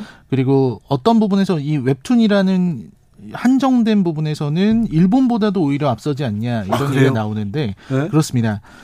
그리고 이제 웹툰 시장이 성장하고 네. 작가 대우도 좋아지고 이러면서 네. 옛날과는 비교가 할 수가 없게 된 것 같아요. 네. 예전에 무슨 뭐 보물섬이나 아이큐 점프, 소년 챔프 이런 주간지 시절 네. 이런 시절의 만화가들에 대한 어떤 인식과 네. 지금 웹툰 작가에 대한 인식이 너무 다르거든요. 지금 젊은 사람들 저 웹툰 작가 될래요 그런 분들 많더라고요. 그렇죠. 웹툰 작가가 이제 TV에 나오는 게 되게 자연스러워졌고 예? 이제는 거의 준 연예인 같은 예, 그런 그렇죠. 취급을 받고 있습니다. 연예인으로 활동하는 사람들도 있죠. 그렇습니다. 예. 그래서 이런 웹툰들이 영화 드라마랑 지금 많이 만나고 있다. 예. 요즘 나오는 OTT 작품들도 웹툰 원작이 많습니다. 그렇습니다. 음, 이 소설보다 이 웹툰 원작으로 한 영화가 많이 나오는 이유도 있거든요. 어, 뭐예요? 그 이유가 뭐냐면 이 그 영화를 만들 때는 이제 대본 시나리오를 쓰잖아요. 예? 시나리오에 지시어도 있고 이래서 그걸 그대로 영화로 만들면 될 것 같지만 실제로 아니요. 영화를 만들 때는 아우 되게 안 아니에요. 예, 스토리보드라는 걸 쭉 그립니다. 다시 만들어야 돼. 예, 다 그립니다. 예. 거기에 이제 만화처럼 그림이 들어가고 카메라의 움직임이라든지 네. 소리, 예. 대사 이런 것들이 굉장히 세밀하게 적혀져 있는 스토리보드를 만들어야 돼요. 그렇죠. 만화처럼 엄청 많이 그리거든요. 예. 수천 컷을 그립니다. 네. 근데 이제 웹툰의 경우는 이 스토리보드를 따로 그릴 필요가 없을 정도로. 그렇네요. 그리더라도 굉장히 품이 적게 들게 되는 네. 웹툰 그대로만 만들면 되기 때문에 굉장히 편하게 접근할 수 있는 거죠. 어허. 특히 이제 소설 같은 거는 영화로 만든다고 하면은 그거를 머릿속에서 다시 다 상상해서 그리고 요 소설 소설은 엄청나게 디테일한 부분까지 다 이렇게 묘사하잖아요. 그걸 다 구현하려면 돈이 너무 많이 들어요. 돈도 많이 들고 또 굉장히 힘듭니다. 그 네. 스토리보드를 구현하는 과정이 굉장히 어렵고 네. 예술적인 감각이 필요하거든요. 네. 근데 그런 과정이 웹툰에서는 없거나 단축되기 때문에 네. 웹툰을 영화로 만드는 게 더 선호되고 있는 겁니다. 네. 네. 그렇군요. 자, 웹툰 원작으로 한 작품 최근에 영화에서도 뭐 어, 좋은 작품이 나오고 있죠. 네, 뭐 요즘 OTT에서도 뭐 무빙이라는 작품이라든지 아유, 네. 뭐 다양한 작품들 마스크걸이라든지 네. 다양한 작품들이 나오고 있는데 네. 그 개봉 영화 중에서는 콘크리트 유토피아라는 영화가 있습니다. 이게 웹툰 원작이라면서요? 네, 이게 웹툰 원작이에요. 네. 잉투기로 유명한 엄태화 감독의 신작이고요. 이보, 이병헌, 박보영, 박서준, 김선영, 박지후 뭐 이런 배우들이 나오는데요. 네. 이 원작이 바로 김숙룡 작가의 유쾌한 왕따라는 김숙룡 작가의 유쾌한 왕따. 어, 네. 이름도 재밌습니다. 요거를 원작으로 하고 있는 작품입니다. 네. 이 작품의 내용은요. 이 세상이 지진으로 인해서 엄청난 지진으로 인해서 다 무너져 내리고 그러니까 아포칼립스 상황이 온 거죠. 네. 그리고서 단 하나의 아파트만 남게 돼요. 네. 궁전 아파트. 이 아파트 딱 103동 한 동만 네. 딱 남아 있고 네. 나머지는 다 폐허가 됐습니다. 그래요? 네. 그 장면이 굉장히 크게 나와요. 처음에 이제 커튼을 여는데 세상은 다 멸망해 있고 아파트 하나만 남아 있는 겁니다. 만화니까 이런 상상을 할 수 있는 거예요. 그렇죠. 웹툰이니까. 그렇습니다. 그렇죠. 무빙도 마찬가지로 뭐 날아가고 초능력 이게 만화니까 이런 상상을 하는 거죠. 그렇습니다. 네. 이런 상상이 가능하고 그리고 이 아파트에서 살아남고자 이 다가오는 외부인들. 네. 그리고 그런 외부인을 배척하는 아파트 사람들의 어떤 다툼과 갈등. 요걸 그린 작품이 콘크리트 유토피아고요. 네. 올해 나온 영화 중에서 가장 훌륭했다는 평가를 받고 있습니다. 네. 연기도 굉장히 훌륭해서. 아니 근데 또 저기 뭐 아주 뭐 만화 웹툰 원작인데다가 감독이 음. 네. 감독이 많은 작품을 이렇게 연출한 사람은 아니에요. 그렇죠. 그런데 뭐 이병헌, 박보영, 박서준 뭐 어유. 어유. 네, 이름값이 높은 사람들이 많이 왔어요. 네, 잉투기라는 작품이 워낙 좀 독립 영화의 전설처럼 아, 그렇습니까? 불렸었고 예. 물론 그, 그 다음에 나온 가려진 시간 같은 건 실패했지만 네. 어떤 이 작품은 굉장히 잘 됐습니다. 이병헌 그래요? 배우는 워낙 연기를 잘하지만 네. 그럼에도 불구하고 이 영화에서는 좀 새로운 모습을 보이기도 했고요. 아, 그래요? 그런 부분에서 대단하죠. 박보영의 처음 보는 모습을 끌어내기도 한 네. 그런 작품인데 이 작품을 훌륭하다고 말하는 이유는 한국의 현실을 잘 담아내고 있기 때문입니다. 예. 이게 전체적으로 은유인 건데요. 예. 그러니까 우리 사회가 사실 좀 잘못되어 있잖아요. 그러니까 자기 학군에 임대 아파트가 포함됐다는 이유로 학군의 수준이 떨어진다. 네. 이런 말을 하고 그리고 좀 못 사는 임대 아파트라든지 이런 아파트 다른 아파트 아이들이 우리 아파트 놀이터에 못 들어오게 한다거나 혹은 가진 자신의 집의 수준으로 다른 사람들을 계급화하고 무시하고 이런 일들이 벌어지잖아요. 네. 그래서 이런 한 옛날에는 이렇지 않았는데 다 같이 서로를 아끼고 있었는데 지금은 이제 완벽하게 잘못된 세상이라고 생각합니다. 시대가 변했고 이제 각자 도생의 세상이니까요. 네. 그런 부분을 이 영화가 아주 적절하게 네. 비판하고 있는 거죠. 아파트가 욕망의 대상이 되고요. 예. 살고 그 그걸 원해서 몰려드는 사람들, 그걸 막으려는 이들, 그리고 인간의 이중성, 어, 차별 이런 것들이 정말로 잘 드러난 아. 작품이라고 할 수 있겠습니다. 그래서 예. 이 영화를 보면은 되게 많은 생각을 하게 돼요. 네. 도대체 왜 우리가 이렇게 되었을까 하는 생각도 들고 네. 또 보다 보면은 되게 소름 끼치는 게 저도 이 영화를 처음 봤을 때는 보면서 저도 모르게 아파트 주민 입장에 동화가 돼서 네. 순간적으로 이 외부인 들어오는데 저도 모르게 맞아 외부인은 들이면 안 되지 순간 그런 생각하게. 어, 네. 그, 그런 게 어떤 이 감독, 엄태화 감독이 네. 너무나도 냉철하게 잘 유도한 것 같아요. 잘 짚었네요. 스스로를 돌아보게 만드는 네. 그런 아주 뛰어난 작품이 콘크리트 유토피아였습니다. 웹툰을 원작으로 한 작품들이 좀 더 있죠? 네, 가장 성공한 영화 얘기를 한번 해야 될 것 같은데, 어, 물론 이제 최근 논란이 있긴 하지만, 네. 주호민 작가의 신과 함께, 네. 이걸 원작으로 만든 두 편의 영화, 텍스터 스튜디오의 신과 함께 죄와 벌, 그리고 신과 함께 인과연, 이 두 작품이 흥행 쪽으로는 가장 큰 성공을 했습니다. 흥행으로는요. 네. 그렇습니다. 어떤 부분이 이렇게 어, 이렇게 호소했을까요? 관객들을? 네, 일단은 우리들의 어떤 전통적인 내세관을 잘 다뤄서 네. 그런 부분 좀 전 우리들의 어떤 전통적인 부분 우리 어떤 우리가 가지고 있는 공통적인 기억들 이런 것들을 잘 표현을 했고 그리고 이제 착한 일을 한 사람은 이제 다시 윤회를 할 수 있고 못된 짓을 한 인간은 벌을 받는다. 이런 어떤 아주 쉬운 스토리. 그리고 어 뭐라고 할까요? 세대를 초월한 공감 효 효의 정서. 네. 이런 것들을 잘 표현해서 저도 이 신과 함께를 처음 영화관에 보러 갔을 때 그렇게 많은 장년층 분들 또 네. 할머니 할아버지 분들이 이렇게 보러 오시는 거를 그때 처음 봤습니다. 아 그래요? 할머니 할아버지들이 주요 관객이었군요. 네, 보통 영화관을 보, 러 가게 젊은 되면 사람들이 가죠. 네, 30대, 20대 이런 분들이 제일 많은데 네. 그때는 모두가 섞여 있었습니다. 아 그렇군요. 네, 가족 영화였군요. 그렇죠. 하지만 이제 너무 지나친 심판 때문에 네. 작품성 부분에서는 비판을 받지 않을 수 없었다. 네, 네 이런 얘기를 할 수 있을 것 같아요. 알겠습니다. 어, 마지막으로 이야기할 영화는요? 가장 실패한 영화라고 저는 생각하는데요. 다세포 소녀라는 작품이 있었어요. 실패했어요? 그럼요. 이 B급 날공의 원작으로 만든 다세포 소녀라는 원작이 있었습니다. 그런데요. 그거를 이재용 감독이란 분이 만드셨는데 남녀 상열지사 네, 스캔들, 네. 네, 배용준하고 전두현 네. 나왔던 그 작품으로 굉장히 이름이 높았었는데 이 작품으로 아주 보기 좋게 무너졌습니다. 아, 그랬어요? 이 작품이 이제 김옥빈을 중심에 내세웠고요. 예. 그리고 구마적으로 이름났었던 이원종 배우가 네. 그 cross dresser로 연기를 벌여서 화제가 되긴 했는데요. 네. 안타깝게도 이 귀여운 영화를 추구했지만 감독이 생각하는 즐거움을 관객에게 잘 이해시키지 못한 것이 좀 아쉬운 부분이었습니다. 네. 뮤지컬도 접목하고 뭐 이랬는데 그런 여러 가지를 신경 썼지만 원작이 갖고 있었던 파격적인 재미를 보여주지 못했고요. 네. 어떻게 보면 한국의 로키 오러 픽처쇼가 되고 싶었던 것 같은데 그거를 제대로 표현하지 못해서 이제는 굉장한 망작으로 불리고 있습니다. 아 그래요? 네, 비교되는 영화들이 뭐 맨데이트라든지 뭐 성냥팔이 소녀의 재림, 뭐 클레멘타인. 아이고 그럼 아, 이런 영화들이랑 아니 근데 아, 이재용 감독께서 많은 거를 이렇게 좀 많은 거를 좀 도전하셨을 텐데. 음. 그게 좀 안 하다. 그러니까 지금 봐도 이 네. 영화의 색감이라든지 네. 어떤 귀여운 부분이라든지 이런 부분은 되게 훌륭한데 어, 훌륭한 영화를 만드는데 제가 볼 때는 어떤 문제가 있었던 것 같아요. 네. 왜냐하면 완성도가 너무 너무 떨어져서 네. 이재용 감독이 만들었다고는 믿기 어려울 정도의 네. 수준입니다. 네. 웹툰 영화 계속 됩니까? 될 것 같은데 네. 지금 웹툰 시장도 그렇게 좋지가 않아요. 그래요? 왜냐하면 quality가 높아져서 이제는 웹툰 작가들이 자기가 혼자 방에서 그림 그려서 웹툰 작가로 데뷔하기가 어려워졌습니다. 그럼요. 그러니까 다시는 예전처럼 무슨 네.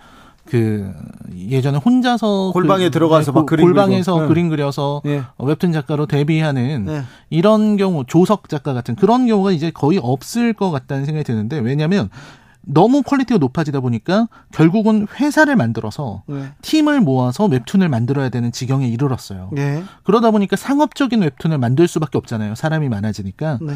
그러다 보니까 이제 웹툰의 스토리를 만들기보다는 기존에 성공했던 웹소설, 장르 네. 소설들을 가지고 와서 웹툰으로 만드는. 아하. 그래서 무협이라든지 판타지, 로맨스 이런 것들이 대단히 많이 나오고 있고요. 예. 그렇게 상업적인 작품으로 점철되다 보니까 예전처럼 좋은 아이디어 그리고 좋은 작품들이 좀 줄어드는 것 같습니다. 아 그렇습니까? 겨, 결국은 웹툰이든 영화도 마찬가지입니다. 예. 기존에 어, 성공한 작가나 감독들에게 계속 의존할 게 아니라 어, 새로운 사람들, 새로운 사람들이 작품을 만들 수 있도록 투자가 이루어지지 않으면 기존 분들의 노화와 함께 시장도 축소될 것이라는 생각이 듭니다. 아이고.